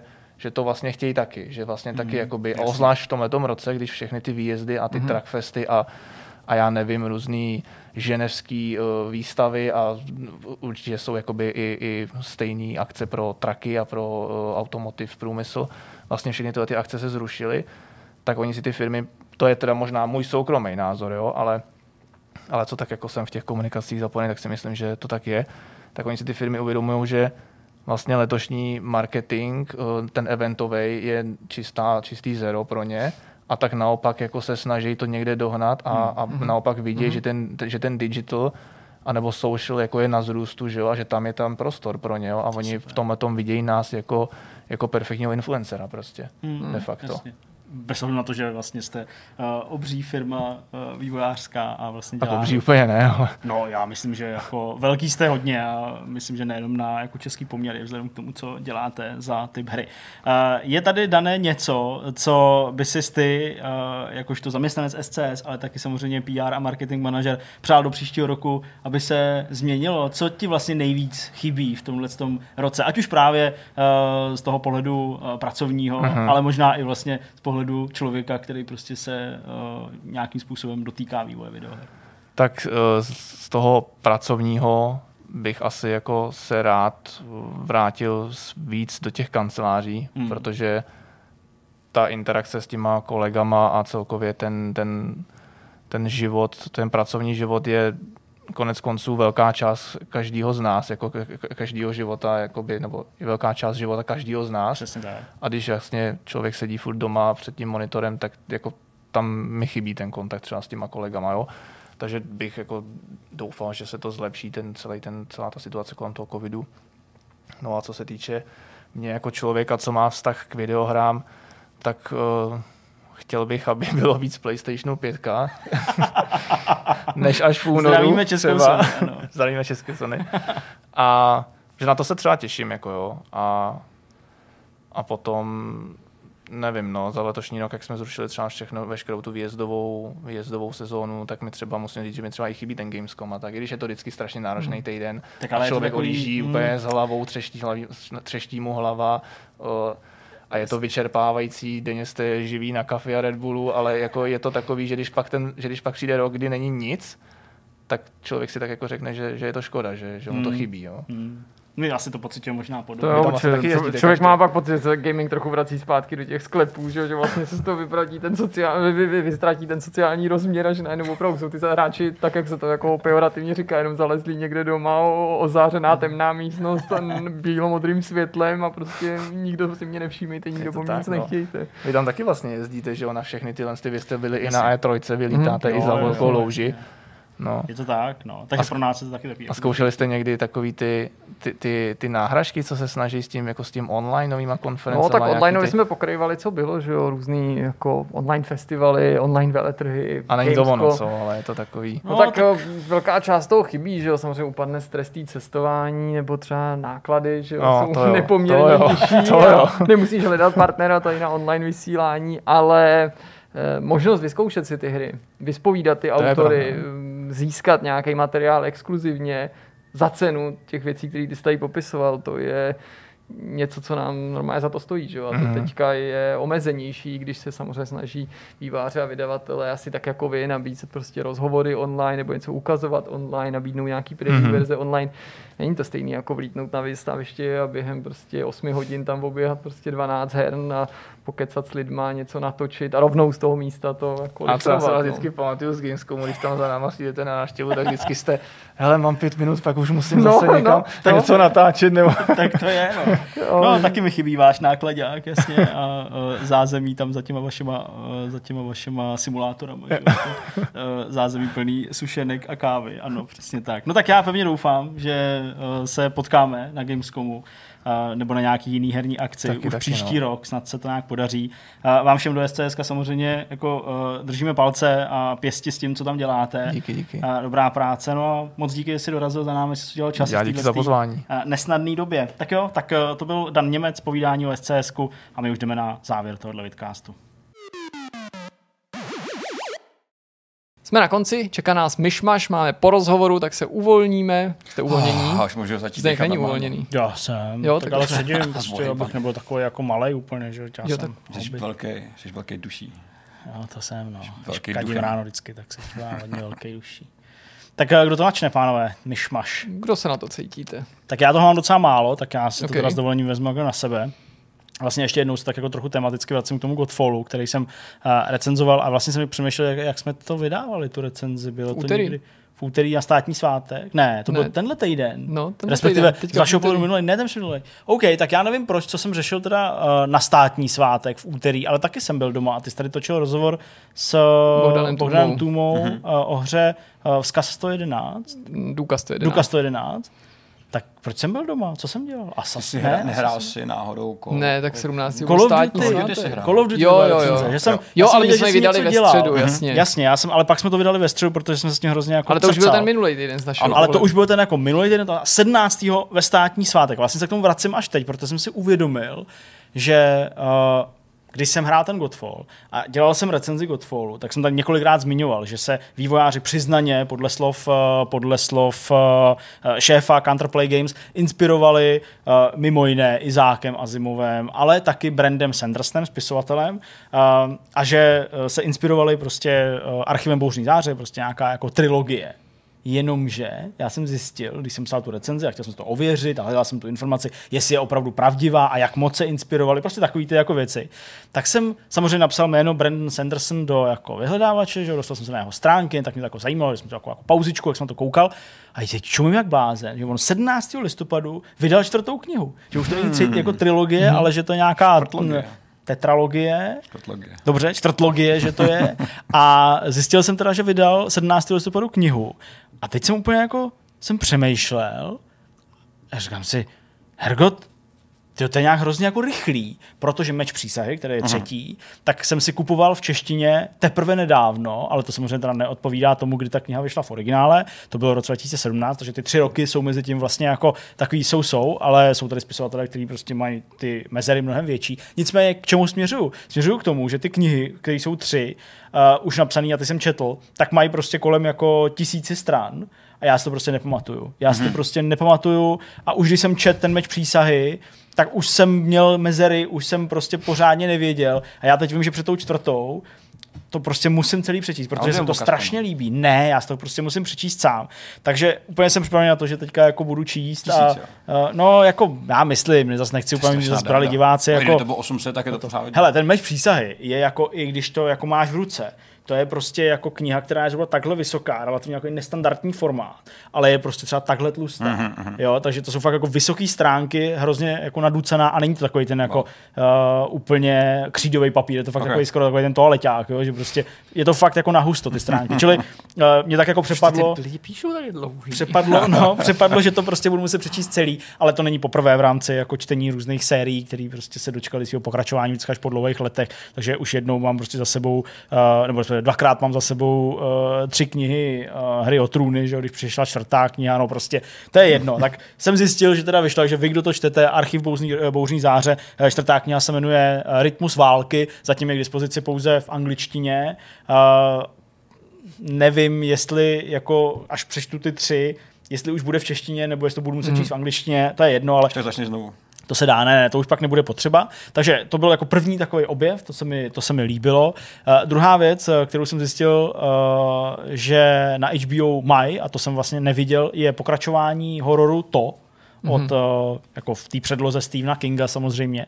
Tak uh, jsme se na to podívali a já jsem ho dokoukával sám, protože Markétu to nějak jako, jako hrozně zasáhlo, jako ve smyslu toho, že se prostě bála. Prostě se jako nechtěla koukat dál a ona na tom prvním se mnou byla dokonce v kině, takováhle jako statečná byla, tak mi ukazovala, jak se jako koukala takhle, jo, takže říkám, OK, dobrý, tak jsem na to pak dokoukal sám a vlastně musím říct, že mě to potěšilo víc než ta jednička, aha. kterou jsem tak jako ne, říkám, odepsal, ale prostě jako říkal jsem si, mech, no já jako tu knihu znám, takže prostě pro mě to takový jako i citlivý téma, vzhledem k tomu, že uh, ty předlohy vždycky bývají ty knižní jako detailnější, taky víc jako vykreslení a vy ještě přicházíte s nějakou vlastní představou, kterou hmm. pak uh, vám ty uh, filmaři prostě předělávají. Tak jsem to podíval, vlastně mi to potěšilo víc než ta jednička. Mm-hmm. Bavilo mě to víc, tak možná jsem v menšině. A pak jsem byl hrozně potěšený, co se týče různých filmů a tak dál, že se jako neustále objevují a dávají mi naději, teda tím pádem, že vzniknou uh, různý fotky z natáčení různých seriálů, filmů uh, a tak dále.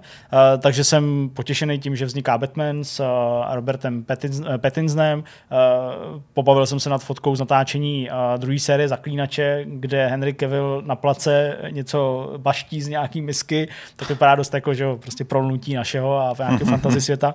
Ale uh, narazil jsem tím na uh, hezký povídání, nebo hezký, no právě, že moc hezký ne, ale zajímavý povídání uh, herce, jehož jméno si nepamatuju, protože nejsem úplně dobrý, ale je to herec, který hrál Sama Křepelku v trilogii Pána prstenů a nejenom to tam, ten Sean herec je něco, Sean, Sean Penn. Ost, ne, ne, Sean, Sean Astin. Sean Astin.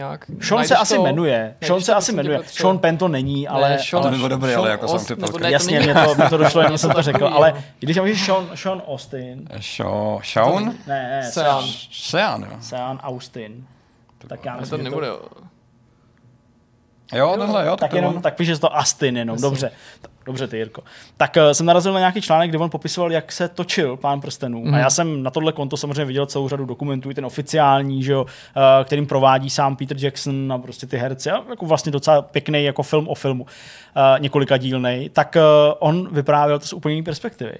A teď nevím, jestli to je jako součást takového toho moderního trendu, řekněme, nepěknýho, ale říkal, že to bylo fakt jako brutální. Jakože jsem jako, jako, na to nespomíná v dobrý? Fakt brutální natáčení a že to nebylo tak... lehký. Jako. No to, okay. Že to nebylo lehký, to, to, to, to, to chápu, nebo to si asi nikdo nemyslel, ale jako je to, že na to vzpomíná jako... jako zpětně po týdobě. Jako nepříliš, nebo, nebo nepříliš jako... dobře. Jo. Okay. Jo? Jako, nebo minimálně to z toho článku tak nějak jako vyznívalo, že prostě, to, to že to jako nebylo úplně, úplně jako růžový a krásný. Já vím, jo, povídalo se o tom, jak prostě Orlando Bloom si zlomil žebra, když spadl z koně. Já vím, že takovýhle věci se prostě dějou, když točíš hmm. nějaký jako uh, film se zvířatama, že no, prostě jo, různý takovýhle věci, ale tady to prostě vyznělo spíš jako kriticky, jo, takový jako, že podíval jsem se po letech zpátky, co jsme to vlastně dělali, ačkoliv ten film byl úspěšný, mega úspěšný, tak jako vlastně já tu moji vzpomínku nemám úplně dobrou, hmm. jo, tak to hmm. jsem byl, to jsem byl docela překvapený. No a to je v zásadě všechno, protože já myslím, že s Jirkou společně uh, jsme hráli hodně her, recenzování a tak dál mm. a můj čas prostě tím byl docela ovlivněný. Pak se ještě stala jedna taková jako blbá věc v neděli minulou, ale to je prostě, tady určitě jako to říkat nemusím nebo nebudu, ale to taky vlastně ovlivnilo to, že pak zbytek neděle, který měl být takový jako pohodový, tak vlastně byl úplně jako hororový skoro až a A vlastně se těším na Vánoce docela. Hmm. Jo, to mám, to mám podobný. No já jsem říkal Zdeňko, když jsem v pondělí přišel do práce, že jsem ten uplynulej víkend z našeho pohledu byl první po několika měsících, což zní teda strašně, ale fakt jako nepřeháním. Jako, já, jako málo měsící, kdy jsem si fakt odpočinul, že jsem jako nemusel až tak moc dělat, což mě paradoxně dodalo energii dělat doma ty věci, jako které neustále odkládáte, něco přidělat, udělat, postavit, uklidit, hmm. jo, že fakt jako věci se nahromadí, protože jsem jako si říkal, jo, tak pomalu ta sezóna ne jako končí, ale takovou tu větší, nejhorší nátlak, takový ten prostředek, že on to má vždycky to začíná, že ho pak to vrcholí, pak furt vychází ty hry, ale už ne v takovým, než jsem říkal, uf, jako chvála bohu, protože to jako letos, letos bylo fakt, fakt perný, takže toho taky pořád mnoho nestíhám, i když jsem tady trochu jako načerpal nějakou energii a docela se těším, až si s oběma těma konzolema pohraju o Vánocích, až si je budu moc víc užít, protože teďka prostě se člověk věnuje hrám, který je nutný zrecenzovat a kterým je nutný se věnovat. Ale já chci zkoušet všechny možný. Díky Magdaleně jsem měl třeba příležitost vyzkoušet Bugsnax, ke kterému bych se teďka jinak nedostal, nedokopal, mm. protože mě ta hra upřímně řečeno moc nezajímá. To není jako, že bych ji chtěl podceňovat, nebo že by mě zajímaly jenom tříáčkový blockbustery, protože od stejných autorů jsem si Octodeda dost užil, ten mě bavil nápadem, ale Bugsnax mě nezaujal už při oznámení a nešlo jenom o grafiku, šlo spíš o to, že mě ten koncept nepřišel tak zajímavý, jako třeba v případě Octodeda. A nakonec vlastně musím říct, že mě Magdalena donutila víc to hrát, jí to teda jako nesmírně zaujalo, hmm. protože na to kouká úplně jako jinou perspektivou. A něco bylo i docela dobré v tom gameplay, že jsem si pak i říkal vlastně Zdeňkovi, hele, možná bychom to mohli dát do vysílání, protože ty určitý prvky jsou docela zábavný, že to vlastně není jenom o tom, že lovíte jídlo živý na ostrově a když ho sníte, tak se těm lidem změní kus končetin na to jídlo, ale že ten ekosystém zajímavým způsobem spolu interaguje a funguje hmm. na sebe. Pavouk, který je složený z kyblíku hranolek a hamburger, který by... chce kečup a je to taková nějaká poskakující věc a spousta dalších variací na nějaký zvířátka. Ale nedopřál jsem si pořádně. Jediný, že jsem si nakrátko odskočil k leteckým arkádám, to je prostě moje jako velká vášeň, bohužel v posledních letech zcela nenaplněná teda na konzolích a ona ani na PCčku, teda to není bůh ví jak slavný, ačkoliv samozřejmě se tam zalítá člověk mnohem líp, ale já jako neteskím na konzolích po nějakých simulátorech, kdybych měl tuhle tužbu, tak si prostě koupím počítač adekvátně vybavený a hraju na tom ty simulátory. Mě baví právě konkrétně ty letecké akce, takže jsem oprášil jednak Ace Combat sedm a dal si mm-hmm. pár mačů v multiplayeru, kde jsem teda musím říct byl hodně potěšený tím, že to, to je jasný, že teďka už to hrajou jenom lidi, kteří to hrajou. To vyšlo snad už loni v lednu, mm-hmm. jo, kdy to hrajou teda jako skoro dva roky a že jsem se dost rychle jako chytil. To bylo okay. fajn, ne na každý zápas, Profíka. Ale že se mi docela dařilo nějaký druhý místa a tak, to je docela super. A zase jsem zalitoval, že tam není víc těch režimů, ale, a to se opakuje cyklicky, každých, ne pár měsíců, ale tak jako nižších let, uh, Gaijin vydá nějaký update do War Thunderu, tak jako teďka New Poweru, o kterém jsme tady referovali, má to krásný videa, já obecně mám ten jejich marketing rád, tak oni představují nejen tu hru, ale když představují třeba jenom nový vehikl, ne ani takový velký update, tak k tomu dělají ty krásný videa, který je představením nejen té věci ve smyslu té hry, ale trošku ta historie jo, jo. a to je, to je prostě vončo. A já vždycky zašílim každých pár let a řeknu si, tak teď to prorazím, já to jdu hrát ten War Thunder a pak vždycky ten první, první moment je ta srážka s tou realitou toho člověka, který by za tu hru klidně dal prostě na dřevo dva tisíce s možností vybrat si jakýkoliv letadlo, jo, a prostě hrát to. A je to rozčarování, že to jako nejde, protože tak ta hra prostě není koncipovaná. Ale tentokrát jsem fakt blízko k tomuto jako přemoc, protože jsem v tom zůstal jako díl a jako přicházím tomu na chuť, protože ten obsah je fakt zajímavý. A já teda lituju snad jediný věci. Všechno už bych tak nějak jako vzal na milost, jo, leco se mi na té hře líbí, jenom kdybych mohl prostě začít v třídě, mě zajímají teda ty letadla, byť jsou tam samozřejmě i lodě a tanky nebo nějaký vehikly, v té třídě těch letadel, který mě zajímají jako mm-hmm. z hlediska té historie, jo? Abych třeba mohl právě ty proudové stíhačky používat, a teď už nemůžu říct ani na samém začátku, protože někam jsem se prohlodal, ale abych je prostě mohl používat, a aby to nebylo tak navázaný na tu nutnost platit, nebo respektive, aby tady byla nějaká premium edice, kterou si prostě koupím, odemknu mm-hmm. a mám minimálně k tomu dosavadnímu obsahu prostě přístup, to by se mi strašně líbilo, ale jaká je ta hra? No prostě tohle nemá suplovat recenzi, jo, takže jako musím říct, že možná od updateu New Power jsem na začátku očekával trochu víc, než jsem dostal mm-hmm. a že to chvíli zase trvalo, než jsme se jako začali kamarádit, no, mm-hmm. s tím War Thunderem a pořád jako jsem se s chutí vrátil k tomu, k tomu, k tomu Ace Combatu, i když ta nabídka nejen map, ale letadel a všech těch toho obsahu je teda u toho War Thunderu bez, bezprecedentní. Já vím, hmm. že ty, Zdeňku, ty jsi to hrál svýho času, jak jsi mi říkal, a vlastně dost, jako no. určitě víc než já. No. no jako jo, hrál a vlastně mě to drtilo asi stejně a prostě jsem se dokázal probojovat v té době k nějakému migu patnáct, sedmnáct, nevím, něco. Takže jako nějaký proudový letadlo jsem tam vyzkoušel. Což ale ta... nemůže být tak dlouho, protože ty mají tak, já nevím, dva roky, že jo? No jo, to bylo Jet tak nějak... Fighters era, nebo přesně prostě... tak, přesně tak. No, myslím, to bylo někdy krátce, jako, uh, než jsme tak nějak se ponořili do Vortexu naplno, mm-hmm. nebo, nebo něco takového. Takže uh, jako dokázal jsem tam do toho nějakým způsobem prokousat, ale ta cesta je hrozně dlouhá a vlastně rozumím tomu, co, co jako říkáš. A myslím, že spoustu lidí, kteří jako, uh, by si to tak jako rádi tak pinkli, vyzkoušeli, mm. prostě zahráli si s nějakým letadlem, který je prostě baví, a bohužel to je třeba prostě letadlo z doby, která uh, opravdu stojí jako někde v historii uh, blíž k nám, než je první druhá hmm. světová válka, tak uh, že to prostě pro ně může být fakt jako těžký. Oni si samozřejmě dají koupit, že jo, ty peníze uh, v té hře, ty, ty, ty, ty herní mince, nějaký ty lvy tam jsou, nebo co tam jo, přesně, jo, takový ty, takový takový ty coiny, jo, line coiny, nevím, nic takovýho, za který jako si můžeš ty věci odemknout a nějaký boost tam jako udělat. Některý jsou přímo jako v balících, ale já jsem koukal tam snad, já nevím, tam snad jedno z těch proudových stojí za dvanáct set nebo něco takového. Jako dostat jako, se že... k tomu, přesně, a buď to jako koupit si to přímo, aby se jako k tomu dostal rovnou, anebo si koupit to množství mm-hmm. té herní měny, která ti to jako vlastně odkliká, aniž bys to musel vlastně jako vygrindovat, a tak přesně dále. Tak, a vyčekat, ano, přesně.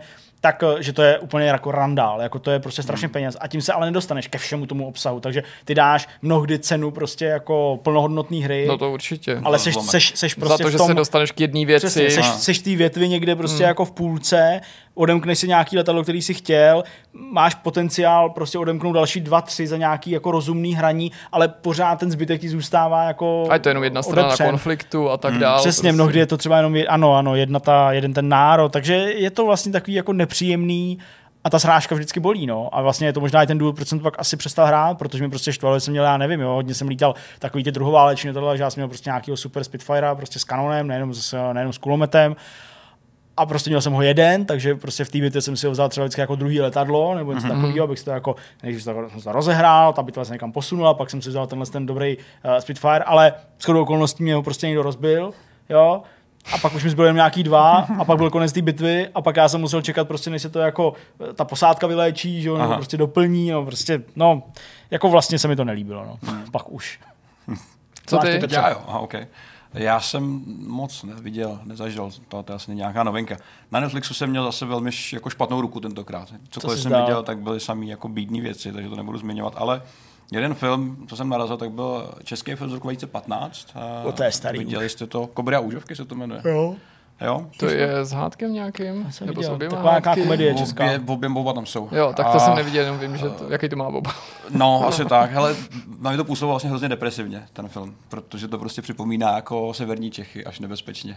Je to příběh, že o dvou bratrů, hmm. kde jeden z nich je závislý na drogách a jo, se to, pak pojí jako... To, je, to, to, to zní jako film od slámy. Já nevím teda, jestli to on točil, ale přesně já nemám rád tenhle, ten, ty, tyhle ty filmy jako tohohle druhu. Já nemysl, ne, neříkám, že to nutně on točil, ale myslím, že se jmenuje Bohdan Sláma. Mě, mě, jeho filmy prostě dělají úplně děsnou depresi, jako všechny. Jako ten snad nenatočil nic, co mě takhle ne, ne, nepřijde, takhle jako pesimistický. Jan Prušinovský to točil, ale je to prostě deprese. A o tom, jak ten člověk, který je závislý, jako ovlivňuje život všech kolem sebe a jak je vlastně jako ničí.